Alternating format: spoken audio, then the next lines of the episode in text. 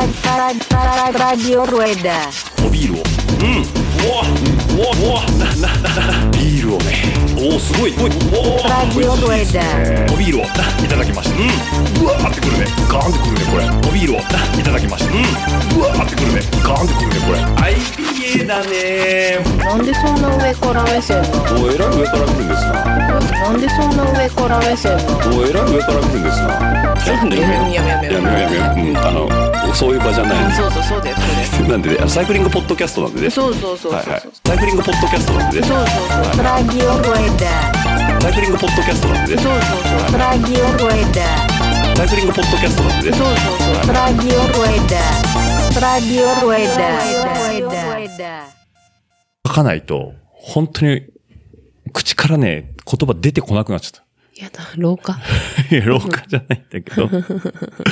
廊下じゃないんだけどさ、レジュメを起こさずアドリブでやろうと思ったんだけど、なかなかそれがうまくいかなくてね。うんもともとそれあんま得意じゃないよね。うん得意そうで得意じゃないから絶対書いた方がいいよ。ね、勢いで喋ってたからね。うん。うん、っていうのがありますんでなね。んだっけ、準備、 9割。級はそうか、それだ。現場1割。それそれそれそれ。現場1割。もうな、うん、現場1割かなうん。レジュメ次第ですね。うん、と思ってる。はい。って感じてんだよね。うん。はい。じゃあ行きたいと思いますけども。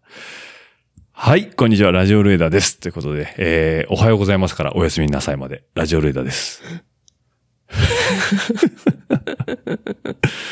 はい。今週もゲストに来ていただきました。えー、私の目の前にいるのは、うなずき屋のともみさんです。ご無沙汰しております。ご無沙汰しております。すごい久々ですね。そうですね、2ヶ月ぶりぐらいでしょうかって。ことですね。えらい鼻声ですね。そう、花粉症が花粉症がひどいということで。ひどい。花粉だったの結局。うん、多分そうだね。昨日だって熱っぽいって言ってたじそうだね。ゃん。喉、鼻、鼻、そう。目は。目大丈夫なのあ、そんと。そうそうそう。で、周りがさ、その目がシュパシュパする、もう洗いたいとかって言っててさ、あ、かわいそうだなって思ってたのが、2週間ぐらい前の話。哀れみの目で見てたわけあね。うん、やっぱ花粉症大変っすよね、とか言ってたの会社で。うん。自分そんな、大丈夫だな、軽い方だなと思ってたら、うん。この週末、だからこ、れすごい。 18、19、20。う。うんん。鼻水がほんと垂れちゃってしょうがない、ね。うん。今、よかったね。音声コンテンツでね。そうだね。映像出てたらしないよ、こんなこと は。 YouTube だったらさ、しないよ。えらマいこスとク。とかしとくわ。マスク、マスクしてもわかるやん。鼻の上もっこりす るやん。言ってもさ、なんかあいつ詰めてんな、鼻にって思うやん。わかるだろうね。うんこの花粉症の人やるでしょ、きっとこれ。やる。すげえ、やるよねすげえやる。最近俺鼻は大丈夫だから、うん。喉と目がひどいもんで、うんうんうん鼻にはしないんだけど、どうしたの鼻血でも出たんですか ね、本当だよね。っていう雰囲気で今、目の前にいるもんで、あまり目を合わすとね、笑っちゃう何しね。てんのよって思っちゃうんだけど、うんはい。そんなね、花粉症でちょっとズルズル言ってるうなずきさん、ね、今週はあの、鼻声でお届けするということで、はい、そうですね。鼻声じゃなくても鼻に物詰めてるとさ、鼻声になるよね。ああ、そういうもんなの なんか、そんな感じじゃないなんかこう、おはようございます。あ、本当だ、 おはよ本うご当ざいまだ。す。みたいになるじゃん。うん、そうだね。俺だから、まあ、この後でちょっとまた話するんだけどさ、シクロクロス東京終わってから、もう喉と鼻と目が全開になって、あの週末から。うん。だあれがだから2月の11日結構早いね。そう。だから花粉がそんなに飛んでないっていうか、砂かなんかにやられたんじゃないうのん、コロナのせいで、ずっとマスクつけさせられてたじゃん。うん。で、それもあって、ここ2、3年、全然花粉症の症状が出なかったのよ。うん。あ、治ったかしらって思ってたんだけど、うんな今年は割とその猛威を振るってるというか、うん、うんっていうのがあるみたいで、久々にこの目がシパシパするっていうのと、まあ、今でこそね、ここ、あの、一週間ぐらいそのなにマスクを取っていいっていうか、その、うんあの、国がね、個人の判断に任せますよっていうもんで、うんあまり、その、マスクしない側なんで、俺は。うんあの、気になんないんだけど、メガネかけてるとさ、もう、もんもんに曇るじゃないマスクしてるうんと。あそうそうそうそう。そう。あれが嫌で、その、ずっとコンタクトで生活してたんだけど、うんうんうんまあ、ね、今、ここに来て、まあ、ちょっとメガネでもいいかな、もうマスクあんまつけてないしと思ってさ。うんうんなんでね、まあそんな、ちょっと花粉に久々にやられてて、俺もだるってなる。うんうんうんうん。風邪ひいたかなと思うよね。そうなの。ずっと風邪っぽいって言ってたもんね。そうそうそう。んでも風邪じゃないんでしょ多分ね。多分。うん。熱ない。ない。あじゃあ風邪じゃないでうすん。ね。うんあなんか喉、喉荒れ、鼻荒れ。うんうんううんん。で目も大丈夫。うん、そう。大丈夫。羨ましい限りですけどね。うん。はい。そんなね、うなずき屋さんと今週は進めていこうということで、ご無沙汰でよろしくお願いしますということで。はいで、今日おビール、もうさっき飲んじゃったんでね、えー、恒例の、えー、麦茶。 え、そうなのじゃないえ、でさすっきなんか割ってなかったうーん。えあれうん。割ってたよね。はい。ウイスキーですね。ですよね。はい。ハイボールでございます。ということで。 うん、麦茶にしては薄い色だよ。そうね。うん。神田のね、うんアジの専門店があるの。うん。そこの、それこそね、3年前だよ、ちょうど。うんあの、俺が東京赴任になるって言った時に、うん。島さんとかね、うん。まあ、沖さんとか、まあ、それこそ高田松戸。うんまあ、今、あいっぱい遊んでるメンバーだよね。がね、ウェルカムパーティーみたいなことしてくれたの、神田で。うん。うん。で、そこで出されたハイボール。うん。最初、すいません、ハイボールくださいって言ったら、うん。え、何大それともメガみたいなこと言うから、うんうんまあ、さ最初だしな、いや、普通のでいいです。あ、オッケーっつっておばちゃん持ってきたのが、なんか、大ジョッキよりでかいハイボールドーンって持ってうきん。て、うん。めちゃくちゃでかいの。うん。でもさ、言ってもさ、なんか薄いの出てきそうじゃん。うんうんうん違うのよ。もう麦茶みたいに、これより、 これって今このえ映像ないからわかんないけど、もうなんか本当にね、入れたての麦茶っていうか、麦茶、入れたてじゃないわ。3日ぐらい冷蔵庫の中で寝かした麦茶みたいな色してるの。うんうんうんうんもう、ええと思って、うんちょっとこう店内見回したら、目が、多分あれは目がだろうって人があるんだけど、もっとでかいのこの世にそんなでかいジョッキって存在するんですかっていうサイズの、うん。あの、メガジョッキ。どのくらい入るのいやー、あれ多分ね、このパイントでだいたい500ちょっととかじゃんね。う。うんん。で、500のビールバーって入れたら多分ピンピンに入るかぐらいだと思うんだけど、いうん。や、リッターいってるよ。う。うんん。で、まあ、俺もそれ何杯か飲んでて、その、普通のやつ飲んで、次も普通のやつ、普通のやつ頼んだんだよね。うん。そしたら次の日ね、まあ車運転しないからいいんだけど、新幹線で名古屋帰ってくるだけだったから、その時って。うんうあの、次の日ちょっと会社に、事務所に少し物取りに行かなくて、うん。寄ったのよ。うんしたらさ、その時のさ、部長がさ、おめえ酒くせえな。何時まで飲んでたんだ って言うから、 いや、何時って、まあ日が変わる前にはホテル戻ったんですけどね、あんま覚えてないっすね。みたいな。お前くっせえな、絶対車運転すんだよ。とか言われて、いや、しませんよ。みたいな話でね、うんっていうのがね、神田の思い出なんですよ。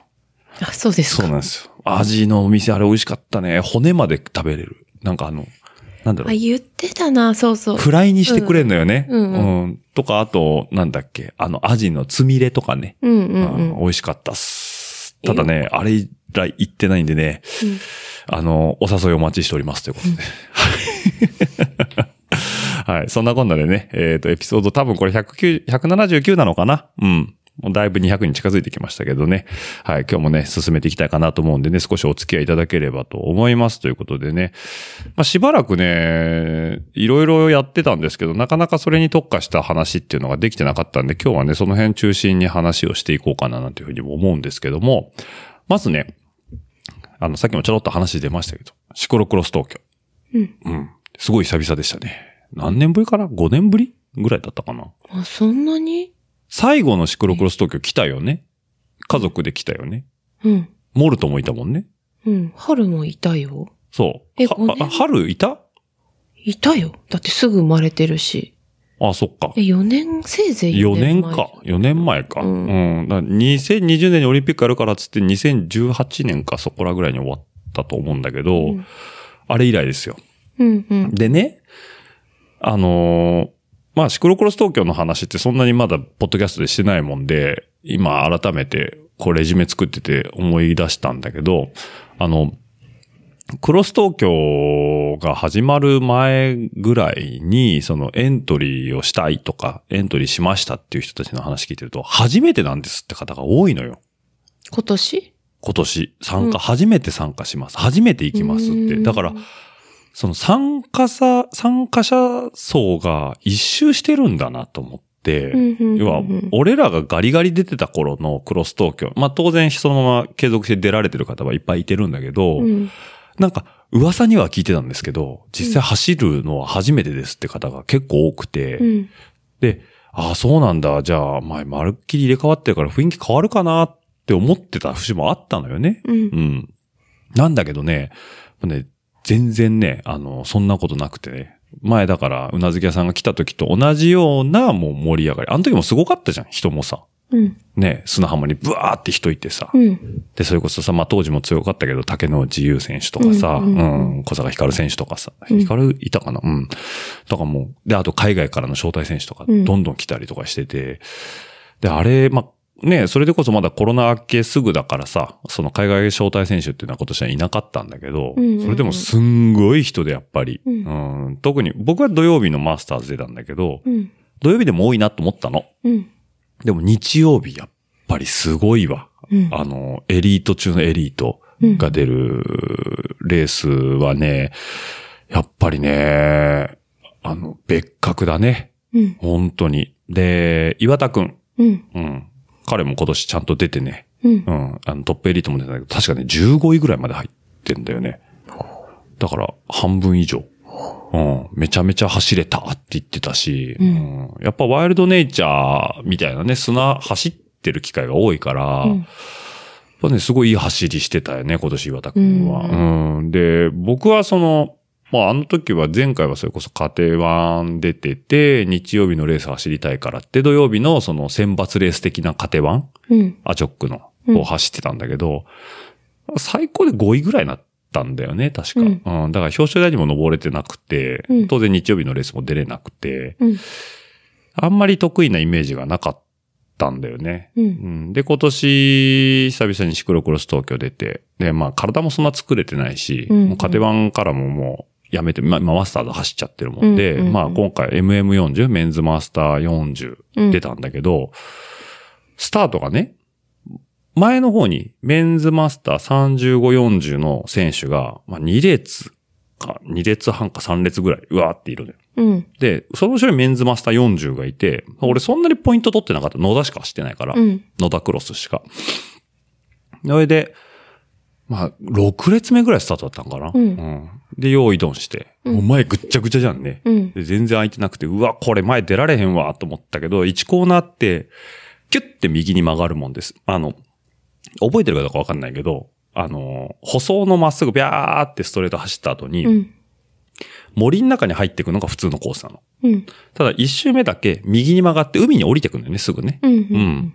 で、いきなり砂浜入ってくんだけど、うん90度ぐらいでカクンって曲がるのよ、右に。うんうんで、そうするとさ、運動会の更新を思い出してもらうとわかるんだけど、内側がさ、要は、ぎゅうぎゅうになるじゃ。うんんうんうんライン取れなくうんうんうて、ん外からも来るから。うんうんそうすると外側がガバガバになるのよ。うんうんうんでそれ分かってて、あえて外側並んでたらうん、案の定外もボコボコに開いてて、ラインがう。んうんで、一気に35、40のカテゴリーまでガッて入れてう、ん一、周目の砂終わりで先頭まで出たのよ。うんうん。そこで終わりました。 そう。もうね、あの、乗れるわーっつって足もあるからうん、一、周目だけうわーって乗ってったのよ。うんそしたらね、シングルなんですよね。SS なんですよね、今年僕ね。うんで、ギア比が2.1っていう、あ、大丈夫ですか花粉症。 花粉症大丈夫ですかすいませんはい。うなずくんね、大変ですねすい。ませんはい。2.1だったんでね、重たいのよね。うんで、もう、結局1周目は足があるから、2.1でもゴリゴリ踏んでいけたんだけど、もう2周目には足なくなっちゃってて、もう自利品ですよ、そっから。何位だったのえっ、とね、3位。えでも、メンズマスター35、40とうん40代うんが同時出走だから、多分総合で言うとね、5位ぐらいだったの。あ、う何し人後ろにもいたな、ろ60代もいたな。あ、違う違う、50代もいたな。うん。何人中な30人、40人え、ぐらい自利品って言ったって言ったから、ビリとかかと思ったんだけど、どういうこといや、いやだから、銭湯に出たんだからさ、銭湯をキープしたいじゃんあ、そういうことそああ。勝つぞみたいな。まあああ勝つ気ではな、そんな勝てるつもりもなかったんだけど、うん。まあ仮にも勝てワンですよ、この間まで。ううん。ん。だからまあ一桁はとは思ってたんだけど、一桁じゃん。あまあまあね。ただ思ってたよりも乗れなかったかなっていうのと、あと、同時出走だったんだけど、後ろにいたマスケンさん、うん。 50代、うん。うん、あ、60代か、う、うんん。に抜かれてしまったということでね。うん。うん、で、マスケンさんがさ、もう、いいお年を召してんのにさ、もうもりもり走ってくのよ。ね、うんもうあの人化け物だからさ。うん。で、俺が砂でわちゃわちゃやってる時に、後ろからマスケンさんが追いついてきて、うん落ち落ち着けって言ってくれて抜いてったの。うんさすがマスケンさんだなと思った瞬間にマスケンさんの目の前でバタバタってなって て、あ、マスケンさんも落ち着いて、つって。うん。まあレース後にね、あの冗談で、あの、言っといた手前、俺がバタバタしてちゃしょうがないねなんて話もしてたんだけど、うん。それはまあマスケンさんのいいとこなんだけどね。うんうんまあね、そんなこんなでね、あの、結局ね、3位でした。うんまあ、まずまずじゃないまですずか。まずでした。ただね、ゴール後ね、3位に入ってるとも思ってなくて。ず。うん。要は、混走だから、うん60代のマスケンさんは1位で、俺より前でゴールしてるし、うんうんうんうんえー、35、40の人が1人ぐらい前にいたのかなうんわかんないけど。だからなんか、総合で言うと、まあ、5、6、7位ぐらいで入ってるから、いやー、楽しかったっすわーっつって集合写真撮って、うん。そのまま、自分の荷物あるとこ戻ってたうのんね。うんそしたら放送に呼ばれてさ、うん。うんえ、嘘でしょみたいな話で。うん。で、いもう一番最、もう大、あの、あれだよね、重役出勤だよね。うん。みんなさ、もう、パイプ椅子座ってんの。全カテゴリー。はいはいはいはい。落合選手、落合選手って言われてうて。ーんあ、すいません、嘘でしょ俺みたいな話うで。ん。で、行って、まあ、表彰してもらえて。よかったよね。かったんですよ。で、あの、ビアファイトってのがあってね、シャンパンじゃなくて。うん。で、あの、表彰で上がった方に一個ずつビア、ビール、瓶で渡されて、うんうんうん。多分500、まあだから、普通なの瓶だよね。うん渡されて、で、その、スタッフの方からね、うんまあ、運転される方もいらっしゃると思うんで、あの、かけられたくない方は事前に、3人で、お三方で相談して決めてください、つうってん言われて。うんうん。 1位の2位の人が嫌ですって言うから、うん。俺、もう家も近所じゃん。うんん。だから、あ、じゃあ僕、あの、全然かけてもらって、みたいな。 そう。そう。で、自分のビールは自分にかけて、うんうんうん。こう、天を仰いで自分でこうやってかけて。うんあ、まあ最初はね、こう、蓋して、こう、振って、ビャーってやんだけど、えーうんうんうん。あとはもう全部自分にかけて。うんパッて横見たら二人して俺の方見て、ブワーってやって。うん。あ、楽しいなーなんて思ってたの。うんで、。ありがとうございました、取れたと、もうベッタベタだよね。そうでしょああう。うん、どうすんのかなと思ってい。や、まあ洗面所で顔洗って。服とか服さ、はもう体とかどうなるのあ、服はすぐ脱いで、ビニール袋に全部詰めて、うんあの、体は、あの、ウエットティッシュで拭い て、ウェットティッシュ。ウエットティッシうュで、ーん。あの、ダイソーのウエットティッシュで拭いて、うん。はい。小切れに して。まあ、その後ね、あの、うん普通に買って飲んでましたけど、うん。結構いいおビールをね、あの、飲んじ渡ゃさダメなのそれ。飲んでもいいですよ。なんでかけちゃったの海苔おーまあまあ、だってビアバイトしてくださいって言われて、いや、もったいないんで飲みますとは言えないじゃん。ああ、そうか。線開けられてる渡されるからさ。あ、そうなのね。そうそうそうそうそううんだから、いや、もったいない。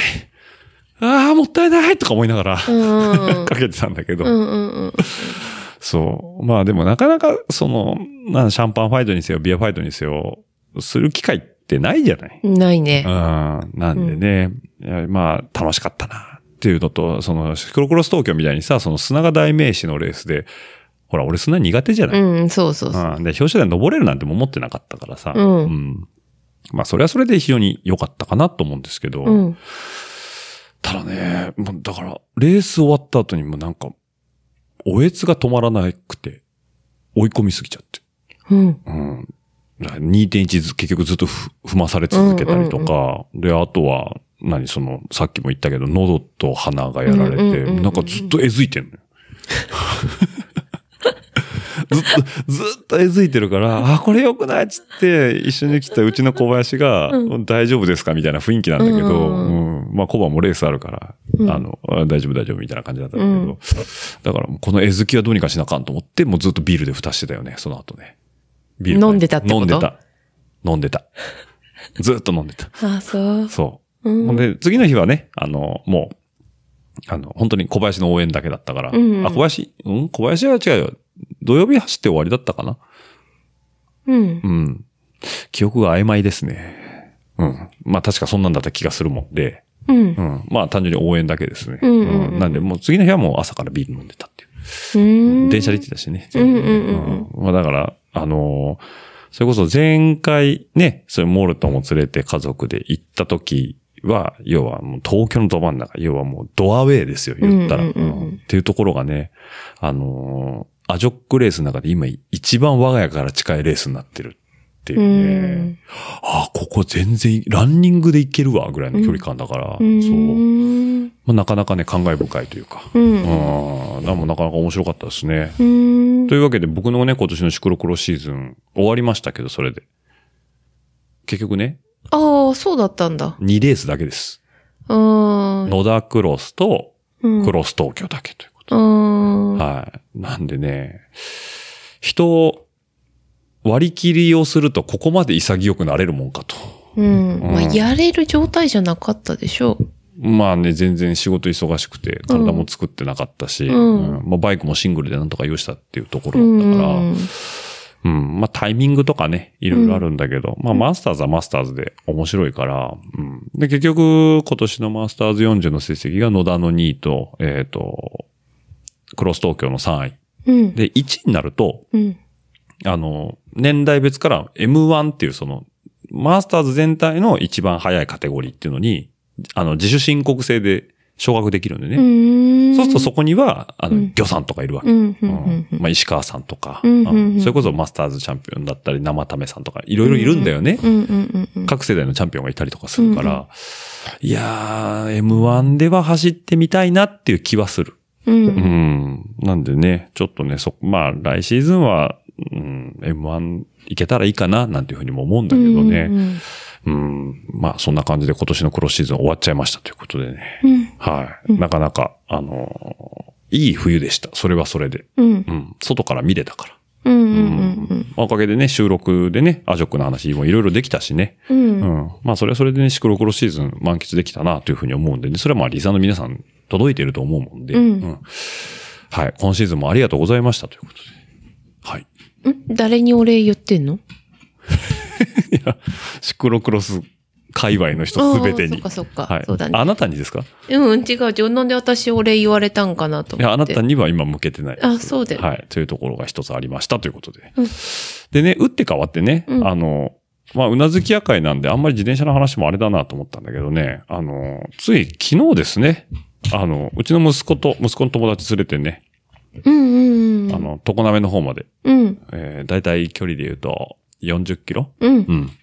ほどね、えっ、と、まあ、ちょっとロングライトしたいとういん。う要望があって、うんその息子たち界隈で勝手にね、うん話が盛り上がってて、うんうんうん、で、お、おっちゃんとこの親父、頼れんかみたいな話になったんだよね、うんうんうんあれ。そうそうそう知らんところで。 そうそうそう。で、息子の卒業式に行ったら、なんかそういう話があるよみたいな話になって、うん。急遽翌日、よくよく、翌々、実。翌日、翌々日だ。ううんん、うん。うん。金曜日に卒業式あって、そう日曜日にはもう行きましょうって話になって、うん。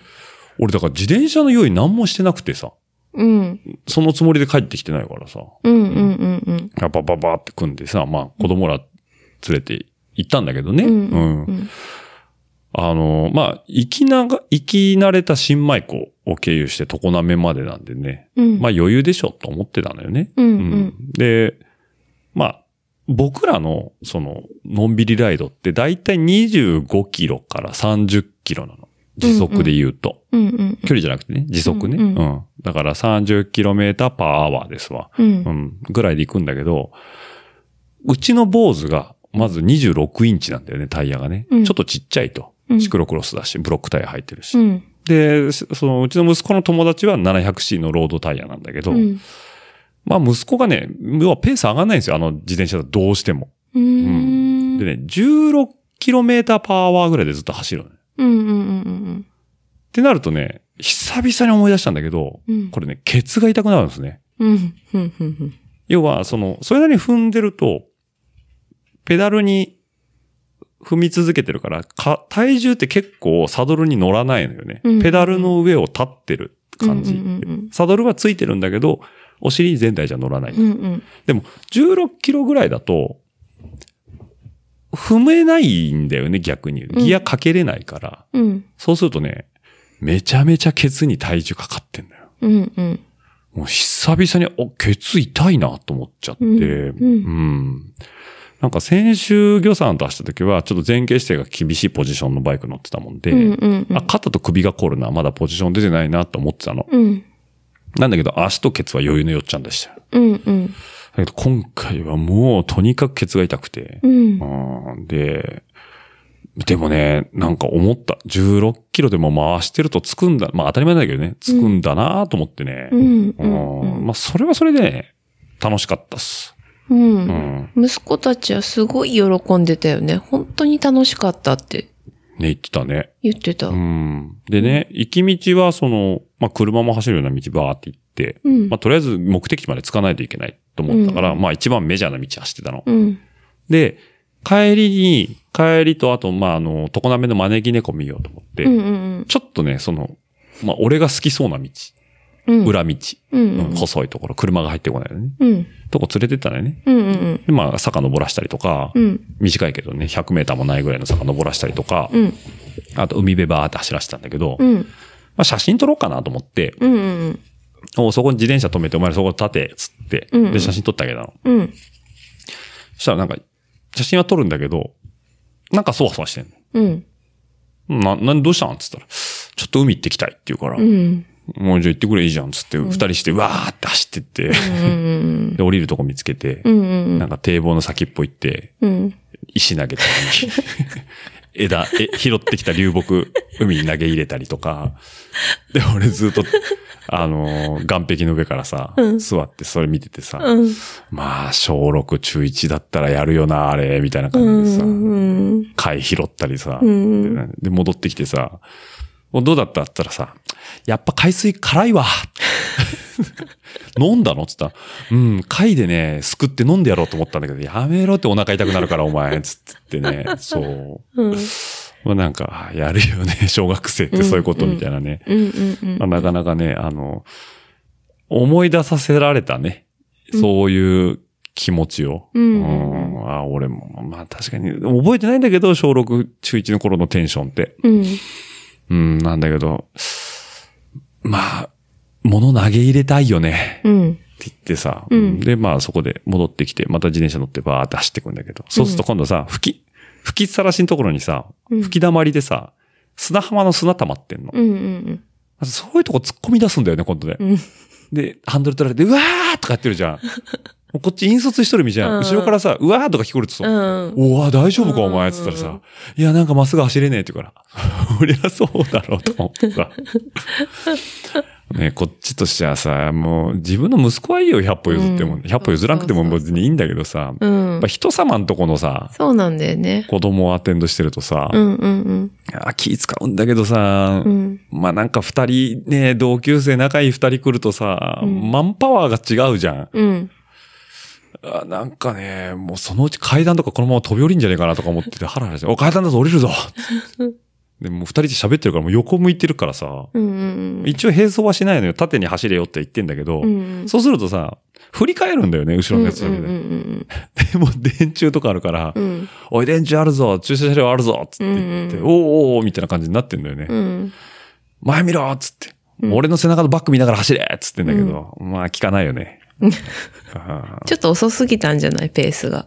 ーまあなのかもわかんないけど、まあ早すぎて疲れられるよりはいいかなと思って、もう動かれへんとか言われると嫌だし、あーまあそ下うだ手ねしたら怪我しても嫌じゃんね。そうだね。楽しくなくなっちゃうからさ。うんうんうんあーうんだからまあ、ねそれなりに子供らが満喫して走ってくれてたのは良かったのかななんていうふうには思うんだけどね。うんうんもう親はハラハラですよ、あれは。うん。うん大人相手にはよくロングライドアテンダントうん。とかライドリーディングってするけど、うんあの世代にすることってないから、うんうんうん。あ、これノウハウいるわ、と思ってさ、うんうんうんだからやっぱりね、ケツ持ちが一人欲しかったね。うん。後ろから見る大人が。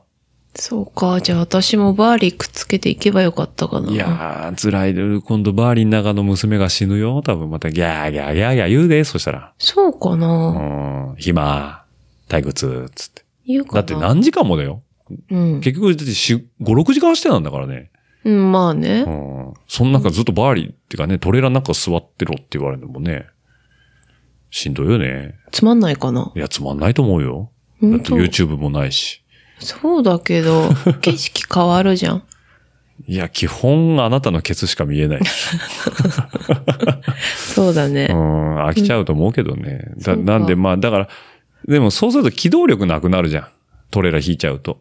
うんううんうんん。だかまあら、うん、だから、な、なんか、ちょっと、最初考えたのよ。だから、子供ら二人前に走らして、うん俺がケツ持つ。うん要は後ろから来る車に対しても俺がプレッシャーかけれるから、うんうんうん前の子供らよりうん、一車新聞右に出とけば、うん車のスレスレを車が通ることはなく、うんうん自転車のスレスレを車が通ることはなくなるじゃん。うんうんだからそういうのもできるし、後ろ車溜まってれば手で前に行けよ、つって子供らに車抜いてくぞっていう風にも言えるじゃん。うんうんだけど道は子供らわかんないから、うんうんううんっんていうのと、自分が先頭で走ってるとペーシングもわかんない。うんうんじゃあやっぱ前出た方がいいのかとか、なんか一人で引っ張っていくときに、後ろで見て前をその二人に任せちゃって、その二人の自主性を育むのも一つだと思うし、うんかといって安全を担保するんだったら、後ろにいてもらって、うん前で、路地で、こう、こっちで減速するよとか、うんうんうんうんあの、ちょっと歩行者いるよとか言った方がいいのかうんっていうのは、割と葛藤があったね。うんうんうんまあ結局前を押す、前ね、頭を押さえる形で走ってったけど、うんうんまあね、ちょっとうん今後の課題というか、二人で楽だなと思ったけどね。うんうんまあまあ、それでね、あの40キロ走れたっていう実績があるからね。うんもう当人腕痛い、首痛い、腰痛い、ケツ痛いっつってたけど、うんと、でも帰ってきたらもう全然余裕だったって言ってたよね。 嘘つけと思うけどね。本当 いや、なんかあれ強がりじゃねえかなと思うんだよな。んまあ、時間かければ帰ってこれたと思うけど、うんもう帰ってきた瞬間バタン級だと思うよ、それこそ。ううんんまあ帰ってきてからずっとゲームやってたけどね。うんう。うんんまあ、ちょっとね、子供のパワーはよくわかんないなと思うけど。うんうんまあまあ、距離伸ばしてもらえばいいかなと思うけどね。レースだけじゃないからさ、自転車の遊び方って。そうだね。うんああいうのでいいのかな、なんていうふうにも思いましたっていうとこです。うん。はい。 いいですか あ、はい。えこの件に関して何か意見ありますあ、ない。ないですかえ、何これ、ディベート討 論討論ではないよ。うん。いいはよ、い次の話デ題。ィベートとか言えんだ。言えた。言いたか、使いたかったうのん。はい。で、次なんですけどね。はいあの、これはね、えっ、と、ちょっと補足情報ですということで。あのー前回のエピソード。あ前回っていうか、前々回なのかな。えー、177になるのかな。あのー、慶応ライナーで行ってきた高尾山の話をしましたけど、あはいはい。あれよかったよ、挿入歌 ね。よかったよね。挿入歌って歌な のあれ。あれなんていうの SE ね。 SE っていうのさサウンドエフェクトでいいんじゃないのかな。あそうそうそうそうそうんんあの、そうですね。あの、そあの SE に関しても、うん。えっ、と、なんか、ツイッターのリアクション見てると、うんなんか、ラジオ体操みたいな音楽が急に入ってきたっていう方とかね、あ、はい。うんはい言われる方とかいたんですけど、あれ、あの、KO ライナーの、うん。えっ、と、車内アナウンスが流れる前の振りなんですよ。うんうんうんうん。あの音が鳴ってから、本日はご乗車ありがとうございます。うんうんみたいなのが流れるのよね。うんうん。これは京王ライナー、えー、たと、高尾山行きで、高尾山口駅行きです、みたいなのが流れる前振りなのよ。うん。で、あ、そうか、アナウンスする前にこれが流れるんだったら、その SE で使ってみようって思って、うんうんで、その、ちょろっと撮ったのよね、現場でね。うん。うんうん。で、そあれを、りいなのそれ使って。大丈夫だった。や、だから、うん。遊び心なんですよ、あれ完全にね。うん。許可取ってないんですよ。え、許可取ってなくて、うん。で、入れたの。うん。で、京王電鉄のその担当の方にね、なんかチェック入ったんでしょ今回。いや、だから、うん。チェックをしないといけない。要は広報が入うん。るうんから。うん。で、音源投げたの、あれ。うん。もうドキドキですよね、こっちはうね。んうんうん。なんか勝手に使ってくれてみたいな感じで言われるかなと思ったけど、もう何にも、OK です。あ、よかったね。そう。うんだから、あの、音源なん、SE なんですよ。う。うん。うん、あの、メロディーが流れて、ど、うんだからもう、ね、小林とかもツイッターで言ってたけど、ドドンじゃないみたいな。そうそうそうそうう。ん、そう。まあなんか今回、忖度したわけじゃないんですけど、あの、うん遊び心です、あれは。うん、よかったよかった。よかったですかね。うん。俺何回も編集で聞いてると、どんどんね、ちょっと長いじゃないまあね。うん。なんか多分5秒、6秒ぐらいあんのかな。うんうん。ちょっと長ったらしいなと思ってたんだけど、まあ、い多分、リスナーさん1回しか聞かないから、そうそうそうそううんそんなにはイメージ悪くないのかなと思って、結果オーライでしたっていうこと、うんうん。うん。っていうのもあったんですけど、うん。あの中でね、えっとね、俺最後に、あれ、壁打ちで話したんかななんかサイクルトレイン過去に乗ったことあるのは三重県の養老鉄道だけですみたいなことをうんう言ん言っっててたたよね。うんマウンテンバイクでうっつんっうて。んあれだけだと思ってたの。うん僕自身も。うん。で、よくよく思い出すとね、もう一個乗ってましたっていうのがあって、それがね、あの、出雲ですよ。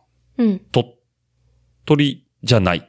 鳥取県の西側にあるうん。島根県うん。の、えっ、とね、バタ電ってやつです。うん。一、一バタ電車。うん。一旗電車かな通称バタ電って言うんだけど、うん。あのー何年前だろうあれ、ほんと3、4年ぐらい前か。転勤、転勤っていうか、単身赴任行く前だからよ、4、5年前だけど、うん。名古屋へ、名古屋空港から、やっぱそうだよね。飛行機で行った行よったね。よね、出雲にね。うん行った行ったそうそうそう。あの、うなんだっけ。海運空港じゃなくて、なんだっけ。出雲のね、空港、なんか、すごいめ、変な名前、変な名前って言ったら怒られちゃうわ。うん。えっ、と、縁結び空港みたいな名前なんでうね。ん。で、そっから松江まで、まず自転車でビャーって走って、うん。で、そこで、えっ、と、鯛飯食ったのよね。うん。うん。で、えっ、と、大きなね、池があんのよ。うん。島根県って。うん。で、それの、その、縁結び空港が西の南側にあるんだよね。うん。で、松江ってその池を挟んだ真反対にあるんだようね。ん。うん。で、2、30キロあんのかなうん。うん。バーってこう、湖岸道路バーって走って、うん。で、ここで、まあ気持ちいい道でしたよ。で、うん松江でご飯食べて、うん。で、出雲大社って、この、その、縁結び空港よりさらに西側にあるんだよね。うん。で、そうすると来た道をまた戻ってこう、うんうん行かないといけないと。うん。来た道を戻って、さらに向こう側に行かないといけないと。うっん。ていう時にバタ電っていうのが走ってるんですよ。この、この距離を。まあ横にね、うん西に、東から西に移動する。うん。うん。要はもうそれこそ、出雲へ、出雲大社駅みたいなところまでバーって行ってくれるんだけど、うん。それに乗ってました。うん。うん。320円。で、これ何がすごいってバタデンさん。まあ、ちょ、慶応さん同行の話じゃないんだけど、バタデンさん、まあ、そんなに多分乗客いないんですよ、普段。うん。うん。うん。あのね、終日うん。乗せたい放題なんです。うん。 1台320円払えば。うん。そう。だから、この、この電車じゃないと自転車乗せれませんよとかはなくて、うん。バタ電で走ってる電車だったら、うん320円払えば、いつ行っても乗せれる。うん。そう。だから松江から出雲大社の近くまでもう320円払って、まあ、あの別で乗車賃はかかるんだけど、うん。そりゃそうだよ。そうだよね。うん。うん自転車だけで320円。うんどの区間でもね。うん。うわーって一気に行って、ばらさずに。ばらさずに。すごいじゃん。そう。で、出雲大社。うん。で、うわーって中見て、うん。ああ、これが何のタレベーだ、みたいな。よくわかってないんだけどね。うんうん。まあ、なんかこう、すごいとこでした、出雲大社。うん。で、帰りは、そっから、えー、縁結び空港までは自走で帰って。うん多分それも20キロぐらいだったかな。うんうんうんだから結局ね、5、60キロしか走ってないんだけど、うん。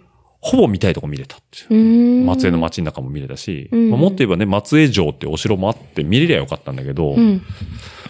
まあでもそこはちょっと時間の兼ね合いで見れなくて、うん。で、だから結局そのルートをね、日帰りで帰ってきたからね。うん。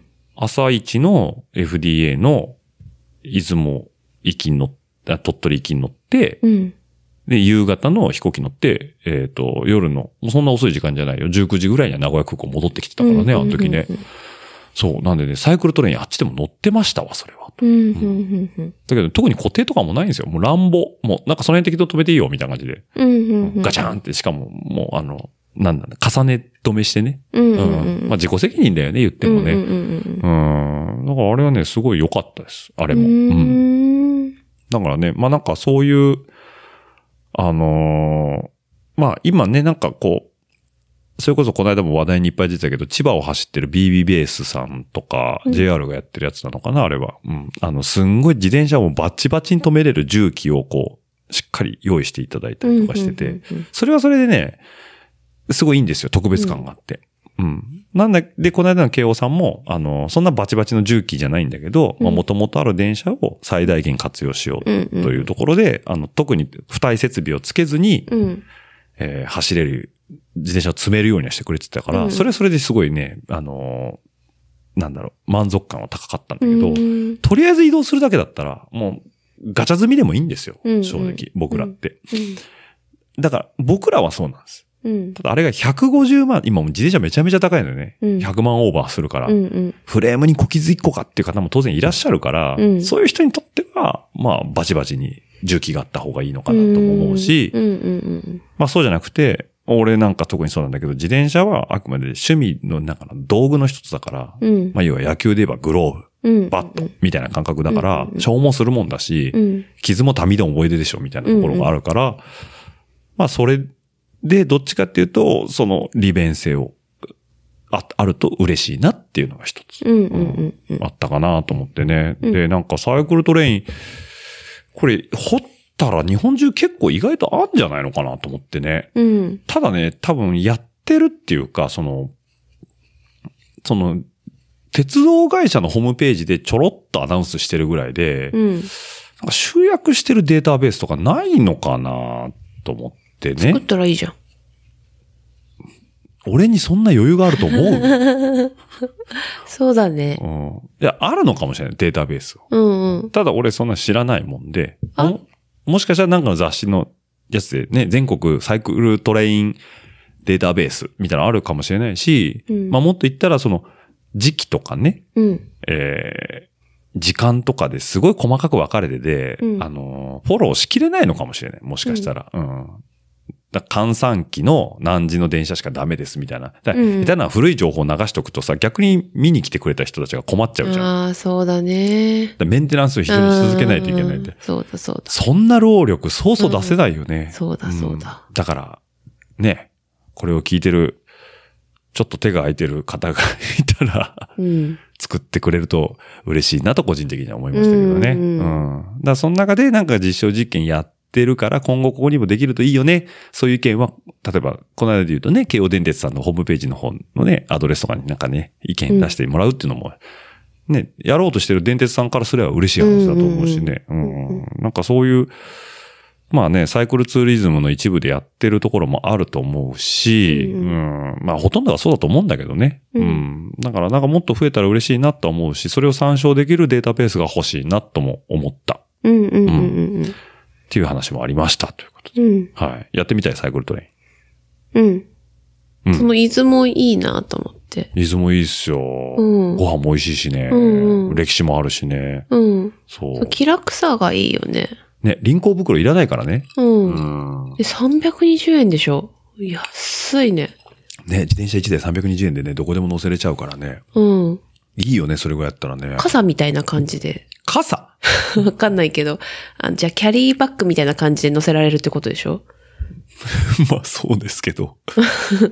キャリーバッグお金取られない取でらしょれないけど、そういう感覚で。あ、まあま乗せられるあ、あまあ、ってそこうとそうでしそょうそうそうそうそう。いいよね。いいよね。。うんえーまあだからなんかね、俺ちらみたいにロードレーサーじゃなくてもさ、例えば小径車、折りたたみ自転車とかでもさ、うんもっといいじゃんね。うんうんうん。まあ折りたたみだったら下手な話、お金取られないかもしれないしね。袋に入れちゃえばね。うんうん。そうか。専用のやつとかね。うんうん。はい。っていうのもいいのかななんていうふうに思ったんで、ちょっとこれ言い忘れてたんでね、ちょっと言っとこうかなと思いました。うん。はい。自転車の話ここまでです。あ、そうなんですか、はい。あとちょっと僕し、は話したい話していいですかうずうずしてた。はい。この間、野球見に行ったんですよ。 知ってる。知ってますうん。侍ジャパン。うん。 はい。もう見に行きましたし。あ、なんですかくしゃみ出そうなんですか え、何我慢してんの すごい顔してたよ、今。 出しますか大丈夫。なんか、あれ、な、なんだっけあのな鼻こちょこちょするやつやったろうか大丈夫 大丈夫ですか、はい。景気のいい、あの、加藤ちゃんみたいなやつ出ないですかある大丈夫大丈夫ですか、うんはい。加藤ちゃんのくしゃみって今の若い子通じないですね。私もわかんない。ヘクシってみたいなやつあるじゃん。ああれか。はいはいはい。はい、いいよ。あ、いいですか、うん、いいよ。 はい。これは侍ジャパン見てきましてね。うんうん。はい。あの、佐々木朗希のね、165キロ生で見ましたけどね。うん。もう見た目に違うね。速い。わかるわかる。あと、大谷さんのホームラン。うん。見た目に違うね。わかるうん。飛ぶ。それはうねん、あの、テテレレビビででも見てわてかるよね。も。うん。あとね、ヌートバうんー。。うん。いいやつ。でしょうね。わかるうん、わかる。逆 逆に聞いてみたけどね。いや、でもね、あのーまあ、これね、いろんなとこで言われてるから、あのまあ、よ、ちょっと野球に詳しい方だとね、うんあの、感じてるとこだと思うんだけど、うん。別に大谷一人で野球やってるわけじゃないんですよ。そうだねう。ん。うんヌートバー、いいやつだけど、うん。いや、知らないよ、友達じゃないから。いいと、いや、いいやつに見えるけど、うんうん。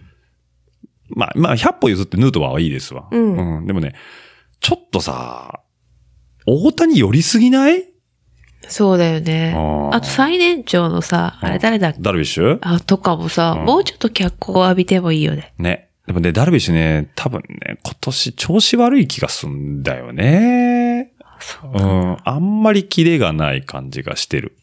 うん。あ、そっか。やっぱ年間通してさ、選手って調子の波があるじゃんうね。んうんうん。で、今じゃない気がする。あうあ。ん。だから村上もそうじゃん。打ててないからさ、やっぱりさ。うんうんうん。うんだから、まあそういうのもさっぴいたところで、まあ大谷さん多分調子いいんですよ。はいはいはい。うそうだろうね。ね。うん。大谷さんがね、まあ調子良さそうに見えるんですけど、ただね、うんもうちょっとこう他の選手いっぱい9人でやるわけじゃん。もっと言ったらベンチにはさ、も、だから全部で28人いるんだよね。うんうんんオリンピックは24人なの。うん。で、プレミアとえー WBC は28人登録できるんだけど、ほー。 28人でやってるわけなんですよ。はいはい。うん。なもんさ、例えば岡本のホームランうんうん。が、やっぱそこの間ね、あの、とある試合ではガツンといってよかったんだけど、うん。あの試合でさ、大谷がさ、バントしたんだよね。うんうん。してたうん。ね。うん、見たよ。まあ確かにすごいことなのかどうかわかんないけど、ただ野球の戦略的に言えばバント別にありの場面だから、うんうん。あの、大谷がバントしたっていうとこなんじゃないのうんまあ、語れるよね。語れるけど、うん例えばもう勝ちに貪欲に行くとかね。うん。うん、大谷はもうチームプレーもできるみたいな美談にはいくらでもできるんだけど、それ以上にやっぱさ、岡本、俺巨人嫌いだけど、岡本のホームランはもうちょっとこうピックしてあげないといけないし、うんもっと言うとピッチャー陣だよね。抑えてるんだよ、ちゃんと。ね。そう、立ち上がりこそさ、一発構成で打たれちゃったりとかさ、うん、なんかちょっと立ち上がりボヨボヨってなってさ、点取られたりとかして追っかける展開が多いんだけど、うんうん。だけどなんかさ、その大谷 B 期がすごくて気持ちが悪いっていうのと、うん。で、3月11日の、あの、何戦だっけあれ。チェコ戦か。うん。チェコ戦んオーストリア戦だったかなあの、佐々木朗希が登板してんだよね。うんうん。で、朗希はあの、お父さんを、その、震災で亡くしてんだよね。ああ、そうなのそうそうそうそうあらららだから12年目のなんかこうね、ほうほう一種報いるみたいなああなるほどですね。はいはい。もうね、うーん、うーんなんか、そう、本当に朗希そこに合わせるローテーションそういうこだだっとたのっていうね。うんうん。なんか忖度聞いてんちゃうみたいなうん。風にちょっと思っちゃった。それはそうかもしんないね。そんなうまい話あるみたいなそれさ。はあるうね。ん。うん。だから、あの、まあ、メディア的に言うとね、うん、それはまあ、いくらでもストーリー作れるし、これでまあ優勝なんかした日にはさ、うん。もう、ね、美談の中の美談、天国のお父さんに届け、みたいな話になっちゃうじゃん。だけど、うーん、なんか、うーん、そうじゃないよなーって思っちゃうんだよね。そうなうーのん。へえ。なんかその、その日のローテーションに合わせてきてるんだと思うんだけど、うんなんとなくそう、他にもいいピッチャーいるしさ。あそうだねうんいや、吉信とかさ、うんあの、ね、あの、今永とかもいるんだけど、うん。なんかこう、いや、いいのよ。その、別に、栗山監督がやってる、しょまあ、あの、戦術に対しては特にそんなに文句はないんだけど、うんメディアの取り上げ方が気持ちが悪いって話。ああ、そうなのね。もう毎日やってんじゃん。そういうこと TBS とテレビ朝日が今回そう、放映権買ってさ、うんあと Amazon プライムでもやってんだけど、うんもうん。うやたらと大谷びいきなんだよね。まあね。大谷すごいけど、すごいうよ。ん、すごいけどさ、でもそんなにっていう。そんなに。そんなにうん。あんまそんなディスらないでほしいな、こ こで。 そうか。うん。まあまあま結構楽しいわ、私は。あ。あ、本当。生では見てないけど。ちょっと何、逆に興味湧いた。湧いた湧いた。世界的なイベントっていうのもあって。大谷。なあ、ナショナリズム的にさ、いや大谷がこう大日谷すごいな本に来てくれて。うんうん。まあ野球は知ってたけど、そこまでこう興味があったわけじゃないもんね、あなたはね。うなずきさん自プ身ロ野球はねプ。ロ野球はね。あの、で甲子園は好き。うん。お母さんと同じこと言うね、あなたの。あなたのお母さんも、甲子園は好き。もう一発だからさ。うん。やっぱりさ、そうそうそうみんな一生懸命じゃんっうん、そうてそおう。母さん言うよね。そうそうそんうそう。一緒。まあ WBC も一発勝負だからね。これ、これ、もうこれからね。うん。うん。だから明日メキシコ朝8時からプレイボールですけど。あ、そうだ。何が面白いかってね。あ、まあ、普段のプロ野球見てないからあれだけど、あんま点数入らないイメージがあうるの。ん。でもさ、今回 WBC ってすっごい点数入るじゃん。まあね、もう NPB で、もう、すごい人しか集めてないからね。そう、あんなに打つし、打つんだと思って。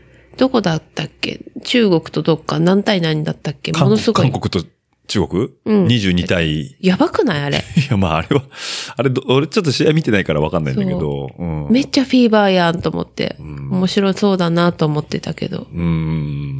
なので、まあ、あん、あら、 これは、あんまり言いたくないんですけど、んあなたがプロ野球に対して、あまり点が入らないし、スポーツだと思ってるのは多分中日ドラゴンズの試合を見てるせいですよ。ああ、そうなのかそうなんなです。うん。 中日ドラゴンズが打てなさすぎて、ここ何年もね。そうそうそうそう、うん連れてってくれるけどさ、年2、3回はどうも行ってるじゃない。言ってたね。だいたい1点か入れ0ばってとこよ点ね。でずっとそうそうそうやそってう。たよね、今までね。そうそう、立ち上がる瞬間ってないじゃん。ないねこの、わーって、あの、うわ手つ入ってさ、あわーっていうのないじゃん。思いがけザーってなることがないよね。なかったからさ、あやっぱプロ野球って守り固いから点数入んねんだなって思ってた。ずっとまあ、投高立て、要は投げる投高が高い。立て、打つ方が低いって、今、プロ野球界って投高立てなんだよね。うん、ふんふんふん。だから防御率1点台とかって出てきちゃう。うん、ふんふんふん。要は、あの、6回まで投げて1点ぐらいしか取られませんみたいな。そうそうそう。で、打つ方が結構困ってるみたいなのは、全体的な流れとしてはあるんだけど、うん。まあでも多分それは中日ドラゴンズ見てたせいですよ。そうなので、この間だよね。うん。そう、あのーまあ、平田のね、うん引退試合ですよ。平田良介ですよ、中日ドラゴンズ。もうゼッケン、ね、6番。はい。はい。平田良介、引退ということで、約17年、はい。うん、中日ドラゴンズに貢献していただいたということでね、あのー行ってきましたということで。あれがね、3月の18日ですね。デイゲーム、オープン戦です。まあ、だからペナントレースじゃないんですけど、はいうん、あのー東北楽天戦ということでね、うんうあのー去年中日からね、えー、涌井とのトレードで出てった安倍も、安倍もいるということで、うんうんうんマスターと呼ばれてた安倍ですよね。うん。で、安倍もね、先発で出てたし、うんうんで、平田も引退ということで。この平田さんね、えー引退するにあたって結構ごたごたがありましてね。そうそう。まあ、これはね、ちょっと報道の一部を僕らは切り取って読んじゃってる部分もあるんで、うん本当かどうか、も、本当は、本人に聞きはもうちょっと違うところもあるかもしれないけど、事の経緯を簡単に話をすると、えっ、本と当、にそれそうなの一応ね、俺ち本も、当うんちもい、いろんなサイト読んでるけど、うんまあ一応そういうふうには、あまりブレずに書いてあったから、ああ、そうなんだ。またおねちゃった。簡単に言うと、えっ、と、2022年シーズン終了時に戦力外通告をされると。うん。まあ、っていうか自由契約ですね。うん好きにしたらいいよと。うん。来年、うちは、中日ドラゴンズは、えー平田良介とは契約をしませんと。ってうん。言った時に、じゃあ、えー引退もっていうところを平田は視野に入れてやってて、で球団と話をした時に、球団としては、まああまり盛大な引退式はやってあげられ、い引退的なセレモニーはやれるけど、んあまり盛大な形ではやれないよ、みたいなことを本人に伝えたそうですと。うん。うん。ただ、平田本人としては、うん。まだ現役にもちょっとは未練はあるし、うんでもせっかくね、あの、未練がある中で引退するんであれば、盛大に送り出してもらいたいとうんうんいうところで、ちょっと球団側の、えー意図と、うん。意図っていうかその、対応と自分の思いがえー一致しないということで、まあそれを、えー記者会見の場で言ってしまった結果、なんか平田がごねてるみたいな話になっちゃったんだよね。うんで、まあ、結局その後 NPB はプロ野球12球団の中にオファーを待ってたんだけど、オファーは来ず。で、えっ、と、まあ、NPB からは引退しますと。うんいうところで、じゃあもう中日で、えー12年間、2005年から2022年まで、が10 17年間頑張ってくれたから、引退しましょうということで、えー球団側が気を使ったのかどうかわかんないけど、落としどころとして、じゃあ引退セレモニーやりましょうという話で、えー3月18日のオープン戦、楽天戦で、引退セレモニーやりますって告知が出たのよね。うんうん。俺見た瞬間に、ああ、もうこれ行くしかないわと思って、うんうんううんんもう、ごねた、ごねてないは置いといて、うんまあとりあえず平田が引退で、引退試合ってものを見たことがなかったし、うんうん引退セレモニーってものも見たことなかったから、うん。あこれ行くしかないと思って。うん。で、激戦チケットだよね。うん。まず取ろうと思って、パソコン構えて。うん。さあ時間だ、ポチッとした瞬間にサーバーが落ち。そうそうそうそう。もうずっと俺がこうやってカチカチカチカチカチカチカチカチやってんだけど、ああ、もうダメだっつってやめて、もう放置プレイにしたんだよね。うんうんうん。したらもうその日のまずは販売がなくなり、ね、本当にサーバー落ちちゃったんだよね。ね。うん。ドラチケっていうドラえ、ドラゴンズ用のチケットサイトが落ちちゃって、うん。で、その翌々日ぐらいに、えっ、と、もう一回再販します。うんうんうん。あれなんか聞いたらね、チケットピア側が良くなかったみたい。ええそうなの、うん。へえ。だから、あれ別に平田の試合だけを販売したんじゃなくて、こっからここまで販売しますよみたいな感じで来て、うんでみんながバッて来ちゃったもんで、うん。サーバーが落ちちゃったっていうのがあったらしいんだけあーそうだど、っうたんだん。で、まあ、翌々日だったかなうんなんかで、で、普通に取れたのよ、うんうんうん僕は。うん。だから携帯は全然繋がらなくて、PC のブラウザだったらパッと取れたんだけど、うんうん。で、まあ取れてね、この間、家族4人して見てきましたけどね。うんんまあ彼もね、その大阪桐蔭出身で、うんええまあ甲子園でもね、バカバカ。甲子園通算何本打ったんだかな結構な本塁打打ってんだよね。へえ。で、スララッガーとして入ってきてるんだけど、ううん。ん。だから桐蔭だからあれだよ。あの、ネオくんの先輩だからね。うそん。うそうそうそう。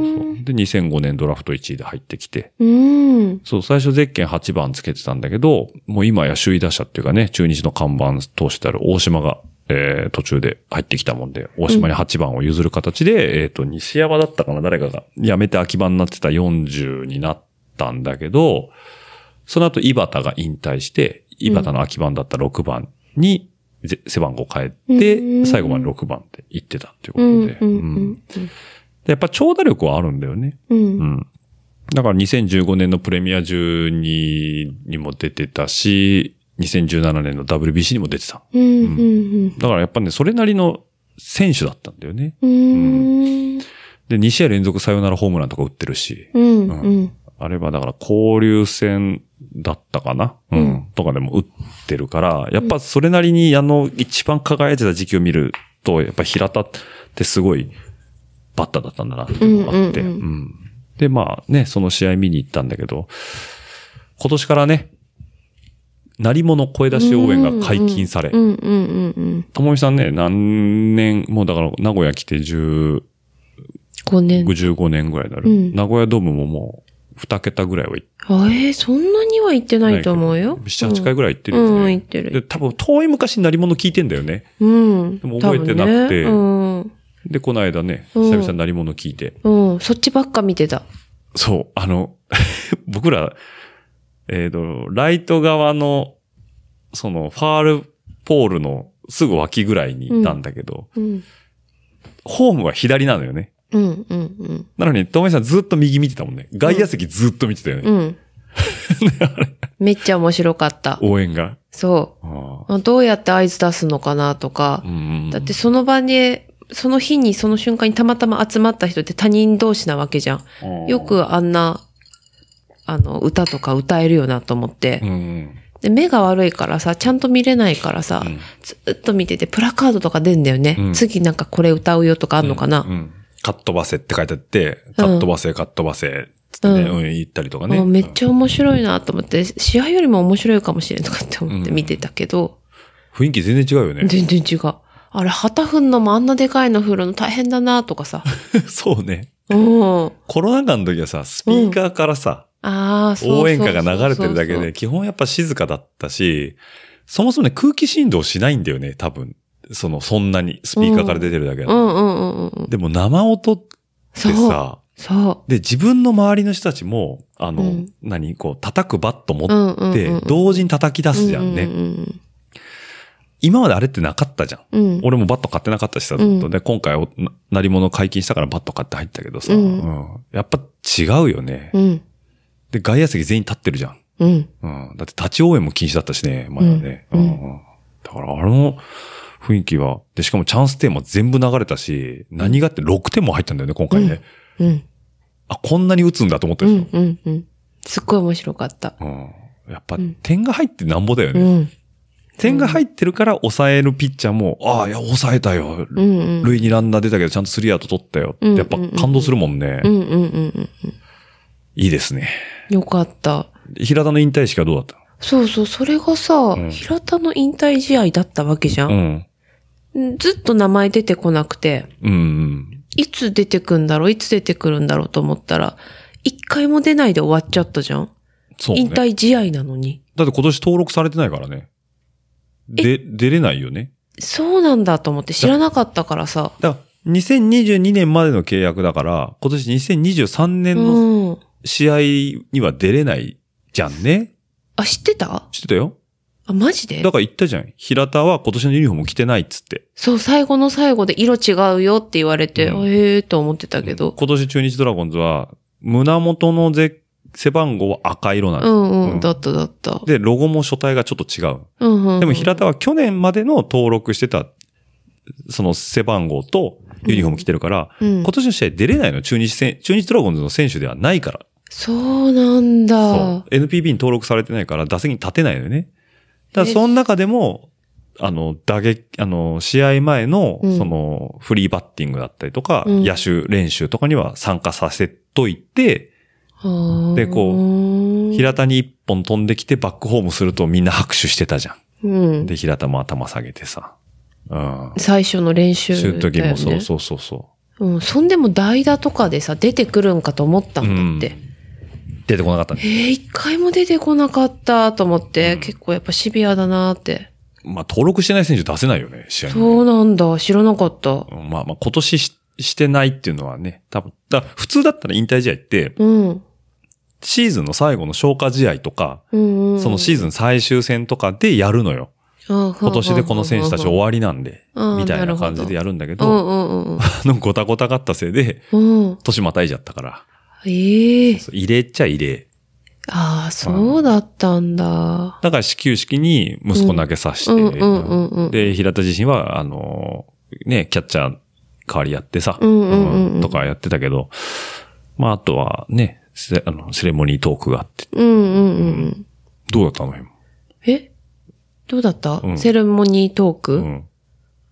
おーあ、思い入れがないと、おそうそうそう そう。あ、奥さん綺麗だなっていう。ああ、なんだっめけっ、ちゃ綺麗だったよね。娘がそっくりだな、ねそっくり。髪長くて、ストレート で長くて。え。うん。奥さん、あれ、奥さんモデルだったかなやっぱなんりかそう、そんな感じだようんね。うんなんかそういう人だったと思う美人さんだうん、だっ。ったたね。うんうん。まあでもあれでもまだ36かそんなもんだから、平田自身がね。うんうんうんうんだからいきなりね、あの、飯の種がなくなっちゃったっていう期間はやっぱ大きいよね。ああ、そういうもん。うん。うん。まあでもなんか良かったね。僕初めて引退式っての見たけど、ちょっと感動したね、やっぱりね。うんうんうん。あ、やっぱ愛されてんな、ファンにはって思ってうんうんね。うんあの、結局打撃が最終的に、まあ、これ自転車選手もそうなのかもしれんけど、こう、だんだん衰えてって、どっかでやめるタイミングっていうのは当然出てくるんだよね。うんうんで、当然、気力、体力の限界ですっていうのは当然あると思うんだけど、うんうん平田に関してはまだまだやりたかったんだよね。うんうんうん。気力はあると。ただ、目がボールにも追いつかなくなったっていう報道もあって、うんうんで、やっぱ球を打てない。うん。プロの球を打てないっていうのうんうんうんがあったから、もうやめざるを得ないというか、まあ、その、ね、球団から戦力外通告食らっちゃってるからね。うんだからそういうとこも少しあるのかなとは思ってて、で、あの試合見た後にね、あの、今後の平田の、なん、どういうふうに動いていくんだろうって気になって調べたら、うんうんうんうん。軟式の野球チームに加入してました。うーん大阪にあるエースファクトリーベースボールクラブっていうところにね、入ってね、そこで野球は続けるそうです。プロなのそれは。ああ、ちょっとごめんなさい。僕もね、そのエースファクトリーベースボールクラブっていうのが多分どっかの独立リーグに入ってるのか。でも軟式野球チームだからね。だから、あの、引退のトークの中身で一つ、あの、なんだろう、野球を引退、あ、いや、野球はやめないんですけど、みたいなことああたまあ言ってた言ってたうんだだだうんうんそういうことなのかなとは思うけどね。うーん。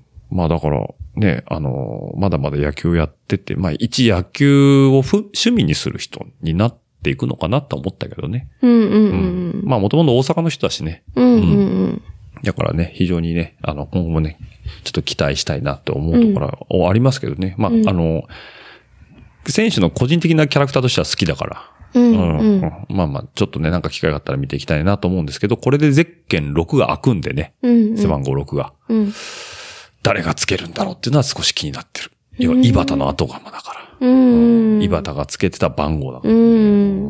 まあ、田中美希也はね、あのー、2番つけてるから、うんうんまたちょっとどうなるかわかんないけど。まあ、ミッキーの場所はあれ荒木だったから、またちょっと違うのかもしれないけどね。うんうん。っていうのがありましたということでね。えっ、と、次戦は、えー4月の29日、うんえー横浜 DNA 戦です。うん。はい。チケットこの間、とある方面からいただきましたんでね。ありがたや。はい。お弁当付き、赤だし付き、ありがとう。ドリンク付き。ありがとう。はい。で、しかも、パノラマ席。サンキュー。あとね、なんかね、ユニフォームくれるらしいえ。あの日。え昇竜ユニフォームマジでゲー、あの、デーっていうね、 ?2 着2着。えそう、来場者全員に。もうええなんかね、すげえ今じ年ゃん。の昇竜ユニフォームってね、この胸元のところ、袖じゃなくて胸元のとこだけね、金,、金色なんですよ。 シャチホコシャチホコンみたいな感じになってんのかな、うんええ、面白い。うんっていうのももらえるそうなんでね。うんはい、我が家のユニフォームがどんどん溜まっていくと。うん、いいね、いいね。大丈夫ですかそんな鼻にティッシュ詰めて大丈夫ですか取れますそれ。大丈夫ですかさっきからガサガサ言ってるのはそれですけど、すいません。はい。はい。と いうことで、4月29日 DNA 戦の方に行ってまいります。ということで、はい。 うん。楽しみですね。楽しみ。はい。今度はね、息子、娘は伊豆に、えっ、と、二人でということなんで。はいはい。というのが一つですと。ない。はい、ありがとうございます。で最近話題の、あ、別件です、この。ない。もうちょっとトピックスあるんでつけてもらっていいですかはい、どうぞ。はい。最近話題の、チャット GTP って知ってます知らん。 AI が、うんええまあ、質問に答えてくれると。シリああ、あれ AI なのかなもうもっとね、ズバ抜けた頭がいいもんなんですよ。おー。はい。っていうのがあって、ちょっとこの間ね、面白半分で、えーちょっとやってみました。アカウントをね、登録すると、えっ、と、スッとできるんですけど、あ登録しないかんのなんかに。そうですね、メールアドレスと電話番号だけでいくんですけどね、うんチャットは GPT いとはいいうはいことで、これもアメリカのオープン AI っていうところが開発した、えっ、と、AI と会話ができるシステムで、はいはいはい。日本語のローカライズもできてますということで。うんうんうんで、もう簡単です。ここのウィンドウにね、えっ、と、トピックス入れれば何でも返信を AI が返してくれると。これね、小説とかも書いてくれる。どういうことで、AI が全部答えてくれる。しかも、めちゃくちゃ頭がいい。例えばどういうことをやるの例えばですけど、例えば、まあ、ポッドキャスト、このね、さラジオルエダにちょっと、えー合わせていきましょうかね。サイクリストが聞きたいトークトークトピックスは何と僕らがね、ひ常日頃から悩んでる案件を、ちょっとじゃあちょっと AI に聞いてみましょう。はいはいチャット GPT、今この場でちょっと打ちますね。はい。はい。何ですかって今聞きました。はい。はい。そうすることれ、ちょっとマイク取ってもいいはい。はいはい。うん。何考考えてんのえてんじゃないかな、これ。ちょっと待ってう。ん難しい質問だね、これは。もう一回回しますね。うん。ちょっと実際ね。ピッサさん。えっ、と、聞きますね。なーに。はい。うん教えて。あれ、悩んでますね。これは難しいでしょいや、あのね、時間がね、かかる。これ、有料、無料って両方あって、う。うん。僕はね、無料の方でやってるんうですよ。ん。出てきませんね。ちょっと待ってくださいね。あ、来ましたね。答え出しましたよ。えーサイクリストが来てトークトピックスは何と質問しました。チャット GPT の方は、あ、ちょっと待ってくださいね。えーっと、ど今ウィンドウ変えちゃったかな。なんかネットが重いですね、我が家。ああ。固まった。 ちょっと待ってください。そうなんだ。えっ、とね、そうなんですよ。これもう一回聞きますね。うん。はい。うわ、重っ、あれ本当に重たくないネット。うん。古いもん。あ、古いっすね。うんじゃあちょっと待ってください。これね、これのままじゃ、あの、ラジオレーダーほんとグダグダになってしまうんで、うんえっと、デザリングします。すいません。え、そんなにうちの、あれ、遅かったっけうん、遅い遅い。遅いですか。すいません。ちょっとあの、僕の 5G に変えますね、今。よいしょ。すいません。ちょっとお待ちいただけますかね。まあ多分リスナーさんね、チャット GPT 使われてる方も結構多いとは思うんですけど、実際、なんか話には聞いたことあるけど、何ぞやって方もいらっしゃると思うんでね、ここでね、ちょっと試してね、お話ししてみたいかななんて思うんですけど、これ多分もしかしたら夜だからみんなやってんのかもしれない。へえ。はい。これね、バババババってね、答えてくれるんですよ、いろいろと。へえう。ん。うん。ちょっと待ってよ、これ。おー。あ、これで違います。これ僕がね、試しで質問した件なんですけど。うん。うわ思った、思った。 トピックスが先に進まないですしてね。るんだ。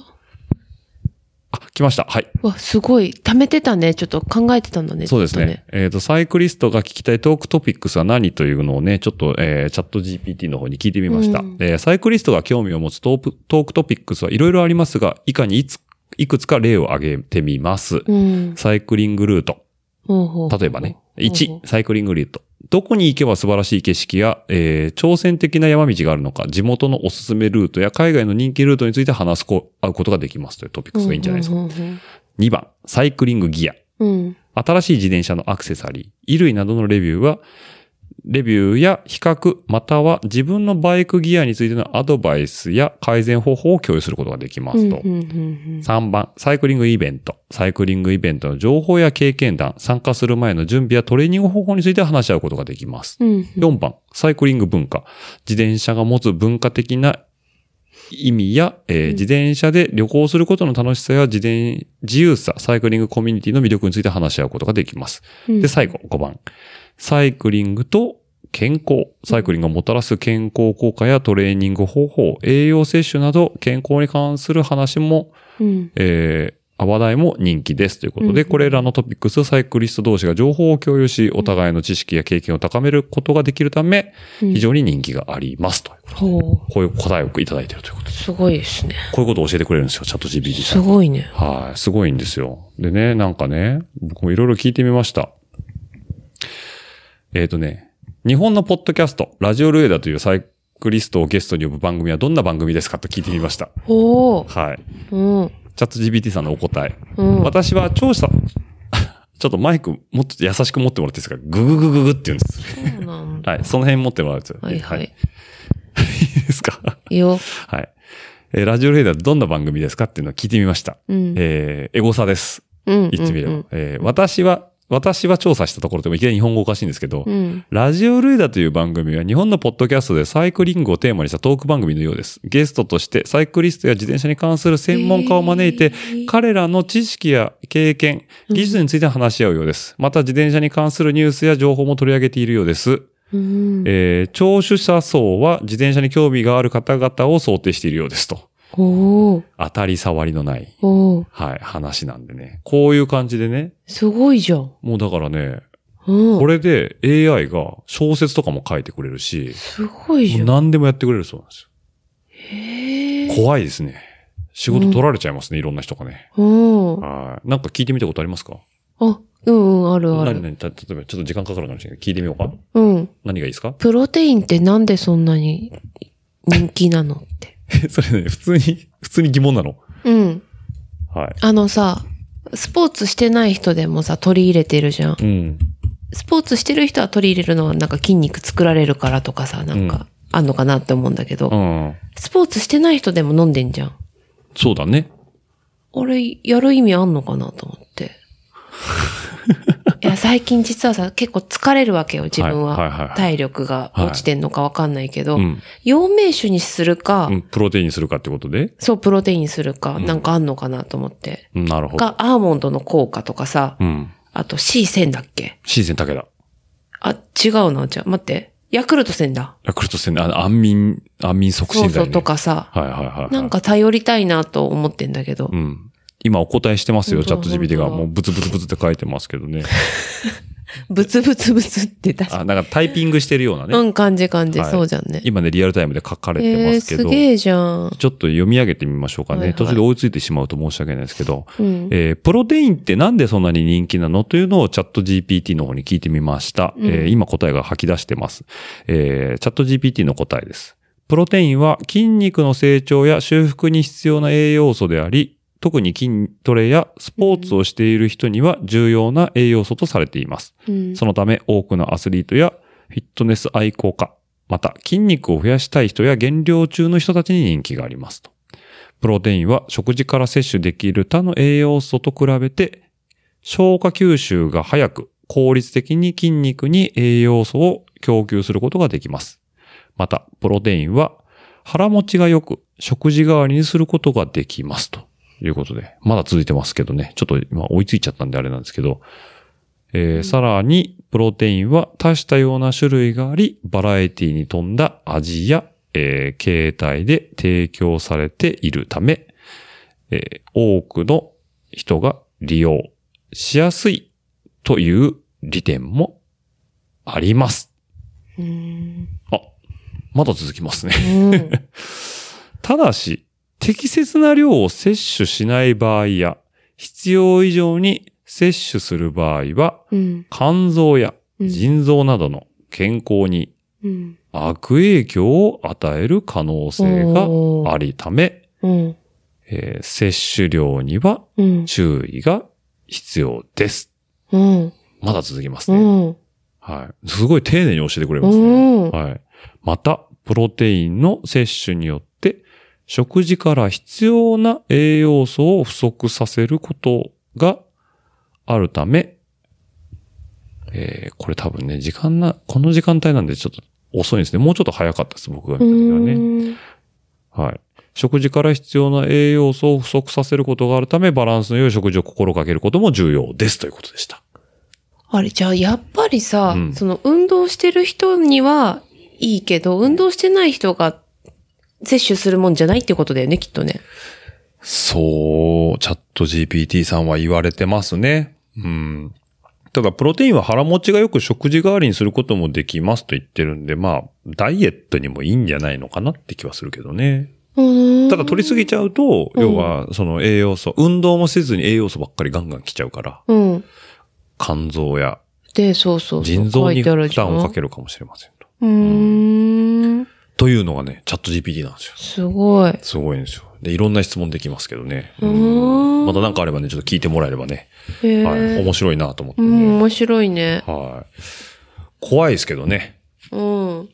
もう AI の進化が止まらないんでね。うん、そうだね。はい。まあ、これね、オープン AI さんっていうところが作ったやつなのかな。なんか、まあ、無料でアカウント作れるんですけど、うん。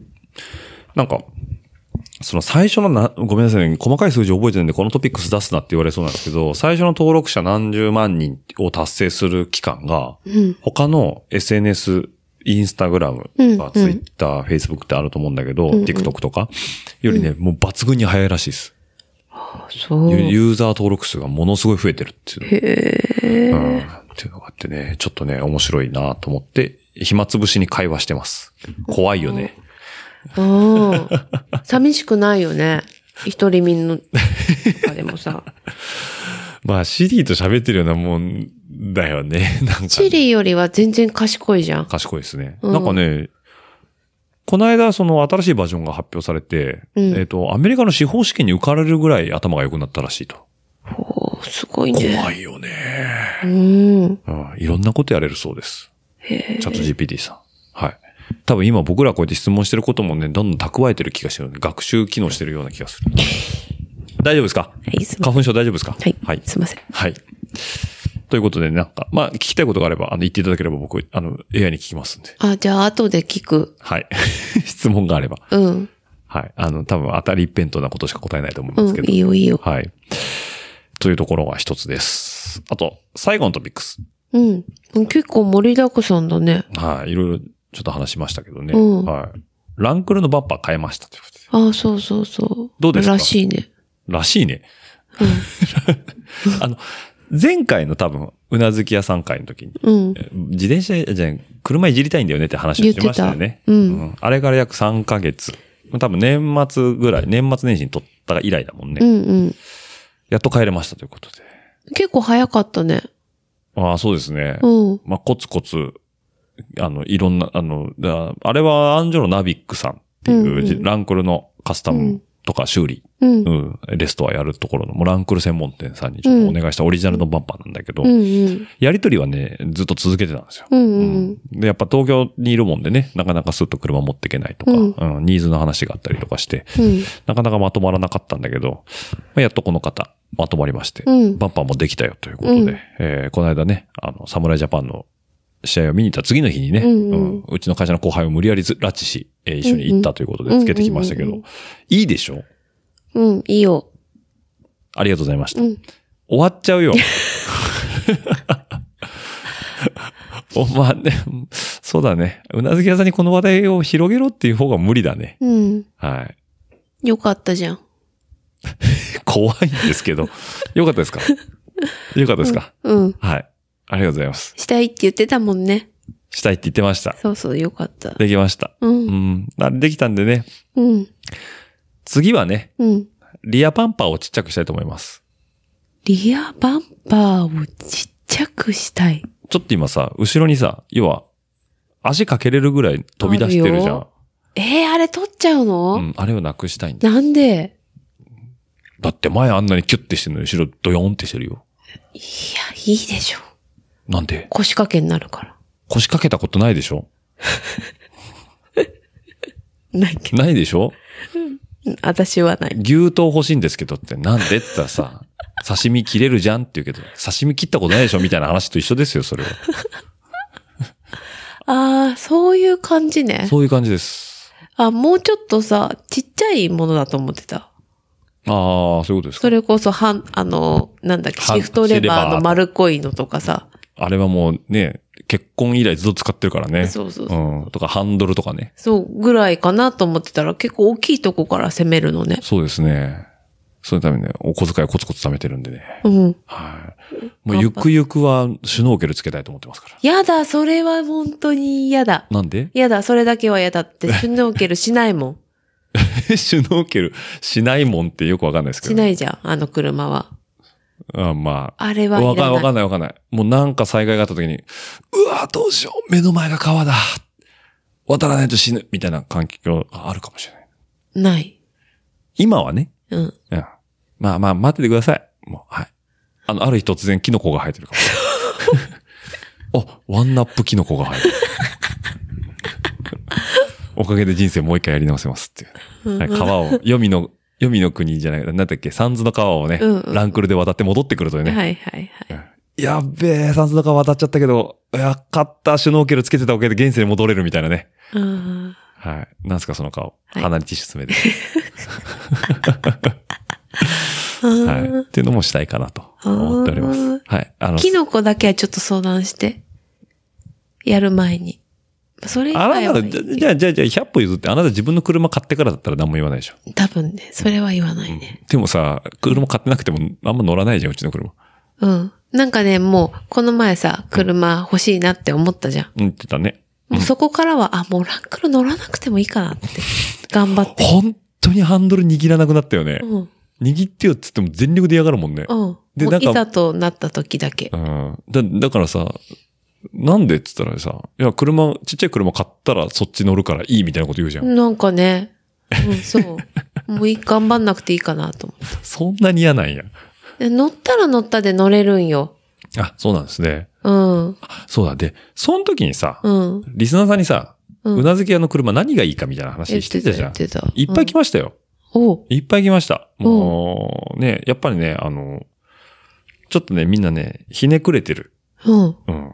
なんか、なんだったかなあの時。だまあ、だから、チンクチェント、ね、フィアット500とか、うんうんおすすめする人はまあ多かったですし、うんうんうんあとミニとかね。はいはいうはん。で、あとは、えっと、ルノのルーテシアとか、うんうんえー、あとベンツの A クラ、えっ、と、一番、一番下のやつかな ?A クラスかな、ほうほとうか、まあ、要はだから奥様カーっていうところが多かったですけどうんう、んともみさん的にはやっぱりアウディのはい。 A5? んなんだっけ A1 かな ?A1 か。一番ちっちゃいやつ。アウディ A1 ですね。はい。うんこれがいいっていうね。うんうんうんただ、3軒ぐらい隣で止まってんだよね。そうなの。やだくないそうなの。悩んでる、そこは。だったらルノーのルーテッシアの方がいいじゃない。ルノーのショップそこにあるし。まあ、かっそこいいじゃうななんだけど、やっぱり、めアウディのあの、エンブレムがかっこ丸4つが。のがいい。うんなるほどね。まあ、まだまだ先ですけけどどね。ね。うんうん。だから、それを買った日にはもうすぐ僕はシュノーケルついて ると。あ、キノコ生えたな。いマジか よ。や、まあ、キノコの前にやりたいこといっぱいあるんだけどね。うんうんうん例えばもう腰が痛くてしょうがないから、うんうんあの、セミバケ入れたいなとかね。うん。なおさら私運転しづらいじゃん、それ。しないんでしょいや、するよ、いざとなったら。いざっていつですかうんと、お酒飲んだ時。いやいや、全力でお酒飲ませてくれないじゃないですか、この間みたいな。あこの間、覚えてますよ、僕は。あの、 あ。言うの何何今言あうの気づいた。えー気づいてない。何のトピックスか気づいた、今のね。気づいてない。あ、じゃあ、い言わないで。なんでいここでは言わ ないで。そうですか。うん。はい。飲ま、ね、飲んだ時は運転してくれるんですか、本当に。うん、するする。いいよって言ったのに、うん。いいよって言ったのに、飲めなかったこともありますけどね。うん。 あ、わかりました。はい。じゃあ、ここじゃ言わないです。そうだね。うん。一体どうなんの一体ね、ペダルオンしちゃうの そうだね。そうだね、じゃないでしょ。はい、わかり、言いま言いませんよ。うんはい、言いません。はい。夫婦仲悪くなんで言いません。そうだよ。ちょっと険悪になりかけたからね。うん。 はい。もういいです。それ以上言いませんけど。はい。わかりました。ありがとうございます。はい今週もありがとうございました。はい。はい。いや違う違う違う。まだま だあるから。あとい、あ、まあまだあるわけじゃない。トピックスはこれで終わりですよ。あはい。本当もうとりあえず、とりあえずはもう、ランクルいじります。え、いじりますはい。ちょいちょい、ちょいちょいと、はいはいはいちょいちょいとやっていきます。はい。はい。ははいい。どうぞ。じゃあ、えっ、と、最後、恒例の、うん。うなずき屋さん的、うん。最近良かったエピソードありますかあります。言いたかった、これ。あ、言いたかったの、はいレジュメ見せてなかったのに何それ言うタイミング待ってたのあ、最後あにこれ多見て分振ら見てた見てあな見いて。ないでしょあ、ちょ、ちゃんと書いてありますよ。振られるかなと思っはい。てち。ゃんと書いてありますよ。はい。はい、最えー近。っと、あ、う中身までは書いてないのねで。す。それはだってあなたから聞かないとあわかんないでーそすかっら。かそっか。はうん。大阪に行ったことです。い違う違う、ちょっと待って。最近のエピソードで良かったやつだから。自分のことじゃないのか。じゃあ、じゃあいいです。はい。最近、うなずき屋さん的に良かった。よかった。良かった。はい。トピックス。うんお願いします。はい。子供二人連れて、とうとううん大阪旅行に行ってまいりました。それ前言ってたよね。そう、うん年末でね、ず年末のーっと行きたい行きたいって言ってたけど、うやっぱ年も離れてるし、はいっていう話をしてたじゃん。上と下がね。うん。で、あの、行こうって行こうって。決心したの。ほう。やっぱ時が来るとね、やっぱスッと行くね。そういう 時って。時が満ちたんですか、うん、そう。何が、だか何が溜まってたんですかそられ。わかんないけど、うん今だって思った。スイッチ入った。うん。うん。だから多分ランクルも今多分乗る時期なんじゃないと思え、ちょっとちょっと、どういうことですうか。ランクルも多分乗る乗れるタイミングって多分これから先あるんじゃないかな。だから今無理に乗ることないなってあ、う思っなてずるき。屋さん的な話ですね。そう。あそういうことですね。はい。うんで今、ランクルに乗るばタイミングじゃなく、うん大阪に行くタイミングだったの。そう。何が良かったんですか、そうやっぱね、3人でう、ん、ちょっと遠出したことがねう、ん。よかった。良かったんだ。よかった。うん何が良かったかって、まあ、ご飯も美味しかったし、な、何が良かったんだろうね。なんか、目標としてたことを達成したことが良かった。ああ、なるほどね。う。うんん。やりたいなって思ってたことが、やれたことが良かった。いそうそうそうそうそうそう。うん。や、もうこれで一つ達成しちゃって、した。もう早々に達成してしまいました、今年の目標。良かったじゃない。次、うんもう一個目標作れるじゃない、そしたら。そうだ。じゃあ、あの、ランクル気軽に運転しようって思っとくわ。そしたらそのうちそういう、満ちるかもしんな いから。私も川渡りたいってなるかも。うん。もしかしたらね。そうですね。もっとどんどん乗ってください。うん。そうなのね。だから燃え尽き症候群とかになんないんだ。うーん。うん、どういうこといや、目標達成しちゃって、あひとひあ、ともうやりきったわ肩の荷が降りたっていう方が大きいかな。ー。ああ、そういうことね。うん。じゃあ次また何かこうやりたいことがうん。だってランクルに乗りたいっていうのはなんか、どっちかっていうと、その自分的な欲望じゃないじゃない。うん。なんか人に迫られた時にさ、うん話になるだけじゃないね。うんううんうんうんん。じゃなくてさ、なんとなくやり、やりたいことが先に来るべきじゃないやっぱ目標って。自分が本当に、ああ、そうか。プレッシャーを感じずに、あーあ、やりたいっていう。だから、億劫な部分がないはずじゃない。本当だね。うん。そうすると、ランクルに乗りたいは来ないよね、多分ね。あそううか。ん。残念だね。残念ですね。うん。うん。うーん。まあ、これは、これからまだ、だから今が、もうすぐ4月ですね。うん。あと、だから8ヶ月、う。うんん、かけてうん。見つけていくと。そうですね。はい。で、もしかしたら8ヶ月かけて目標を見つけることが目標かもしれないですね。 そうだね。 8ヶ月後に、うん。来、2024年度うん。の目標がうん。言えるのかもしれない。うん。うん。うん。うん。うん。あ、いいですね。そうだあね。ーまあ、期待していますわ。うんはいはい東京にも来てください。行きたいんだけ どね。なかなか行けないよ。あそこ行かないといけないからね。えーなんだっけ。地球、地球、う宇宙だっけ地球だっけね、地球博物館みたいな、ねそうそうそうそう。熱海のね。行きたい行きたい行はきたい。いにも来てもらいたいとこもあるんでね。うんまあ、その辺もお願いしますということで。行きお疲れ様でした。たい。うん。はい。はいお疲れ様。お沖縄、沖縄じゃないわ。お大大阪阪旅行、おおうん疲れ様でしたということうで。ん。で、うん。えっと、最近のいエピソードで良かったこと。これね、神田白山。ち ょちょっと待って、ちょっと待って。うちのポッドキャストじゃないのね。ずっと最近これ聞いちゃってんだわ。問わず語りですかはい。問わず語りの神田伯山を、うん。ラジオレーダーのレギュラー放送ほったらかしてずっと聞いてると。うん。最近巻 いちゃ、巻いてきたけど、うんちょっともう一回聞かなきゃなと思って、うん。どっちをですかラジオルエダをね。はい。神田伯山じゃなくて。そうそうそう。はい。少し前にオッチーが神田白山のエピソード、なんあなんあ。だっけな。えっ、と、岡本太郎店の話であ、すね。そうそうそう。はいここ聞いたらわかるよって教えてくれうんあはいてはいからスイッチ入っちゃって、また戻ってきたんですね。うん。昔だから問わず語りの松之丞は聞いてたよね、うん聞いてた聞いてたね TBS ラジオうんうのん。専用アプリで聞いてたそもんうね。そうそうそあのう。時もヘビーリスナーだったじゃん。うん、そうそうそうそう。神田白山になってしばらく止まってたもんね。止まってた。うで、こんこ最近聞き出してまたハマっちゃってうさん、で、30分じゃん。 30分だね。で、朝、モルトの散歩行くとかうんさ、うんうん朝の家事のタイミングでイヤホンしながらとかでさ、聞けちゃう。 2本とか聞こえ、聞けるわけうよ。ん。はかどっちゃってはかどっちゃって。 1日2エピソードずつ消化してたの。うん。下手したら3、4行く ね。まあ、神田白山に負けんならもう本望です よ。で、最近、あのーその、慶応ライナーの話をし、してたから、はい。電話かななんかで、うんああ、じゃあちょっと聞いてみようかなと思ってう、ん。聞いて、久々に。ああ、そうそうそうそう。あああ、まあ、こっちはこっちで、やっぱ、まあ、面白いかなと思って。なるほどね。上から的な感じだけど。そうですね。だいぶ上から、ねえ天から見下ろされて、まあこっちも悪くないんだよ。多いじゃない、みたいな。まあ白山には勝てねえけど。そうそうそうそう。ねえあのーあなた貴重な笑いや重藤擁護派ですもんね。あ、そうそうそうそう。ねうん。もうあの、リスナーさんのお手紙はだいたい重藤うるさい。そう。いや、良さを分かってない。重藤の良さは分かっうてる。ん。一時なんか別の人来たんでしょそうそう。笑い屋がね。うん。もシェうフ全然違う。全然ダメだったの。うん全然ダメ。あっちの笑い屋は。全然ダメ。やっぱし笑い屋は重藤であるべき。うん。うん。もう、お手紙書いたら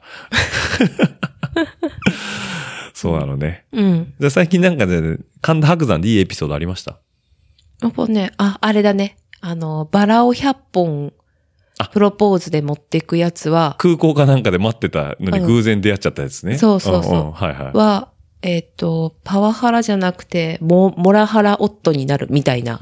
あやつ、が白山のうん。解釈として、うんあの、バラを100奥さんあ。正確には奥ささん。ん。うん。奥さんがモラハラ。うーんと、って言ってた奥さんが。あ、なるほどね。そう、プロポーズするのに、え、喋っていいのこれ。いいんじゃないあ別にそん。あのー、プロ、結構イケメンの男の人がずっと空港で待ってて、はい。で、どんな人来るな、どんな人来るんだろうって、そうだどねんどんどんどん、周りがざわざわしてんだよね。んそうそう、ん集まってきて、うんまあ、ね、バラ100本とか抱えてるからさ、うんなんかプロポーズとかすんじゃねえのみたいな感じになるわけじゃうん。んで、誰かになんかカメラを、あの、お願いしたりとかしてはいて、はいはいはい。で、いざその相手が来た時に、うん。うんすごい綺麗な。ね、女性の方が来たって言ってたのね。で、あ、まあ、成功しちゃったんだよね。うん周りはさ、なんだよ、成功かよ、みた いな。みたいな雰囲気だったらしいんだけど、うんうんうんそれを、あの、家に、白山が家に帰って奥さんに話をしたら、うんあ、その旦那さんはモラハラ夫になるねって言 ったの。なんでかって言ったら、うん奥さんの気持ちを考えずににあ、みんなの前で、要は答え、イエスしか言えない雰囲気を作っちゃったそう状態で、もう、もそうそうう、プロポーズしてるから。そうそうそうそあう。ーもう自己満足じゃん、完全に。そうですね。ああ、その通りと思って。そうだよねう。ん。で、それのエピソードが最近印象に残ってたと。うん、面白かったね。ああ、なるほどね。俺も白山聞いてますけどね。うんあの回が良かったですね。ラーゲリーの回。あ、歯が白いってやつそう、歯が白い。北川景子がどう見ても現代の美人にしか見えなくて、うんうんやたら歯が綺麗っていう。で、それのなんかね、アンサーエピソードじゃなかったけど、なんかの役の誰それはめちゃめちゃ歯が汚いっていう話もしてて。それ歯並びが悪いっていう。なんだっけ感じになったんじゃないいや、コーヒーとタバコの矢にもついてるぐらい歯が汚いっていう、あの役作りはね、すごかったね、みたいな話を白山がしてる回もあってね。うん、うん、うん、うん。うんそれも面白かったですうね。ん、うん、僕うはねんうん。はい。じゃあ、うなずき屋さんの最近のおすすめエピソードは、問わず語りの神田白山ということでよろしいですかね。 すいませんね。 うちの番組じゃないっていうまさかのパターンですたまたまね。けど、 たまたまね、うん。今、うちの番組を聞く、その、ごめんごめんバイオリズムじゃそっかそっかそっかないんですね。うん。ちょっと不器用だからさ、やっぱどっちかになっちゃうんだよね。高倉健ですか 自分不器用なんで、うん。マグロみたいなね。そうなあ、の渡哲也か。わかんない。あい や、わかる人に分かってもらえればいいですけどね。うんはい。というわけで。あと何かありますかうん。大丈夫ですかね、うんはい。じゃあトピックスこれにて終了ということで、うな結構行きましたね。1時間もう35分。あらま。だいたいこれ1時間40分コースですね。あらま。まあ、収録早かったんでね、まだね、10時台なんで、よかったです。はい、体調悪いところも鼻ずるずる、ね、体調の悪いところお付き合いいただいて本当にありがとうございますけどね。あ、あとごめんなさい。最後に告知なんですけど。はい。えっ、と、バイシクルクラブ5月号に、えーはい私の部屋が載っておりますので、うんはい。そちらの方もね、あの、ぜひともね、買って読んでいただければと思います。うん。はい。読みましたね。うんうなずき屋さん。うん。はい。あの、収納 DIY っていう特集なのにもかかわらず、うん。見出しにデカデカと、うん。あの、見せる収納みたいなことをね、僕がね、インタビューでうっかり口走ってしまったせいで、全く収納してないという、本末転倒本末転倒っていう記事になっておりますんでね、うん。収納記事なのに収納しないことをね、えー正論化させるという、あと物が増えることに対して、うんうんえー正当化しようと思ってずっと喋ってましたんでね。うんうんうんはい。あの、一切物が溢れた、あの物の溢れ方の写真を載せといてね、うん。収納とは何ぞやとね、ほんとそうだよね。お前が言うな問題ですね。そうそうそうそうそうそで、これ何が怖いかっていうと、う。うん。このうなずき屋さんのエピソードの後になるとは思うんですけど、うん。えーバイシクルクラブさんがやってるポッドキャスト番組、BC ステーションっていうのがありまして、えーほうほうそちらの方にゲストでお呼ばれしておりまして、私。ほはい。多分ね、その収録内容が、えーその、紙面と連動したポッドキャストの収録になってますんで、収納の話をしないといけないと。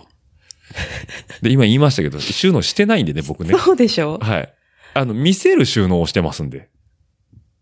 あれがあれがですよ。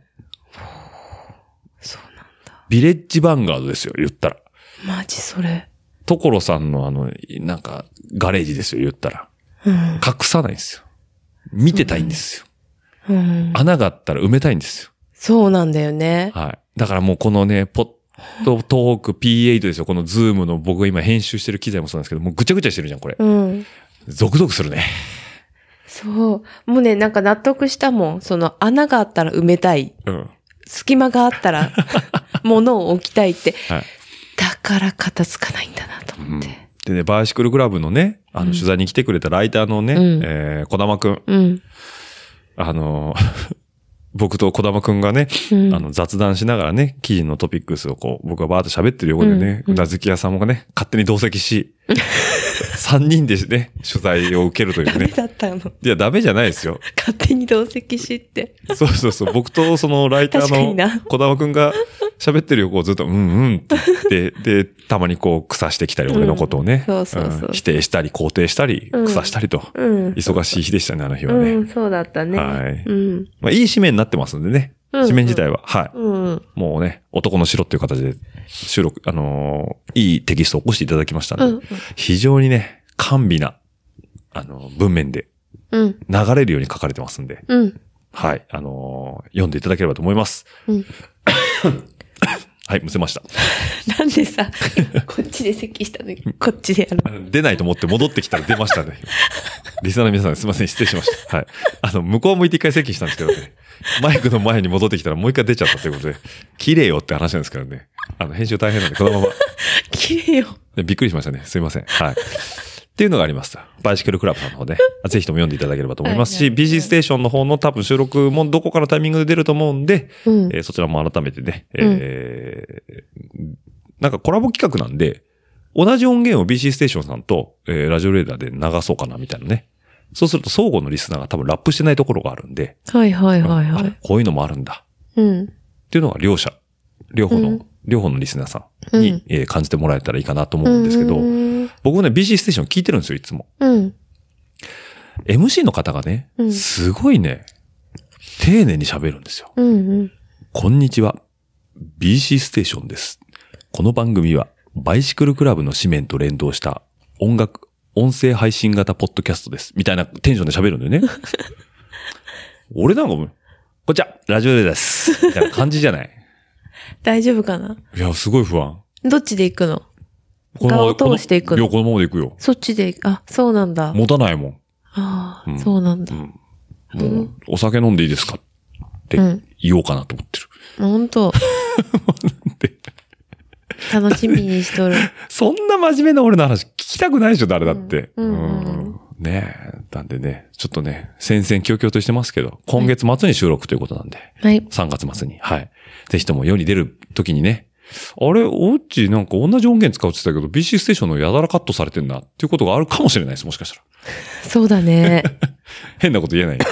はい。っていうのもありますんでね、そちらもご期待いただければと思います。うんあと前回も言いましたけど、ちょっとあの、少し話が固まってきたんで、えっ、と、お伝えしておくと、えっ、と、4月のですね、えー、2週目だったかなえー、多分15、16だと思うんですけど、えー、東京都は江東区、えー、東京ビッグサイトで行われるサイクルモード2023の方でですね、えー土日あるんですけども、日本最大級の、えー自転車見本市う。というんところなんですけど、えー深谷ブースさんの方で、えーダボスについてのトークショうーんというの方を、えーちょっとお話しさせていただきますということでね、うんこちらあの、深谷の開発者のマキさんと、うん。えー二人での、えークロストークという形で、おーえーダボスの魅力の方をね、余すことなくお伝えしていきたいと思っております。で、新型が出ますんでね、うん。新型というか、えっと、バージョンアップしたモデルチェンジ版うんが出ますんでね、うん。まあその辺の話を中心に、いろいろとダボスの遊び方なんていうのをね、お伝えできればいいかなというふうに思ってます。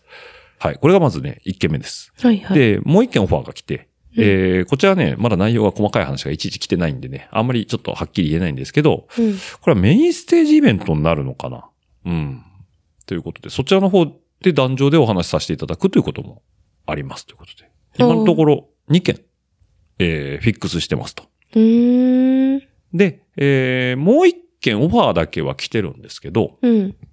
えーそちらの方はちょっとまだ、えー、いろんな MC さんを探してる中の一候補というところうんうのん一つに過ぎないので、まあ、うんあの、確定しないんで一切言えないんですけども、うん。まあ、もしもそちらの方もフィックスすれば、えっと、3ステージ立つということになっておりますので、まあ、ぜひともね、えー来ていただいた方には、えーお気軽にお声掛けいただければ、うーん。あの、ステッカーぐらいはお渡ししたいかな、なんていうふうに思ってますので、うんうんはい。あの、一緒に写真なんてその大げさなこと言いませんので、僕、あの、声だけで十分だと思いますんで、うん見た目うるさいんで。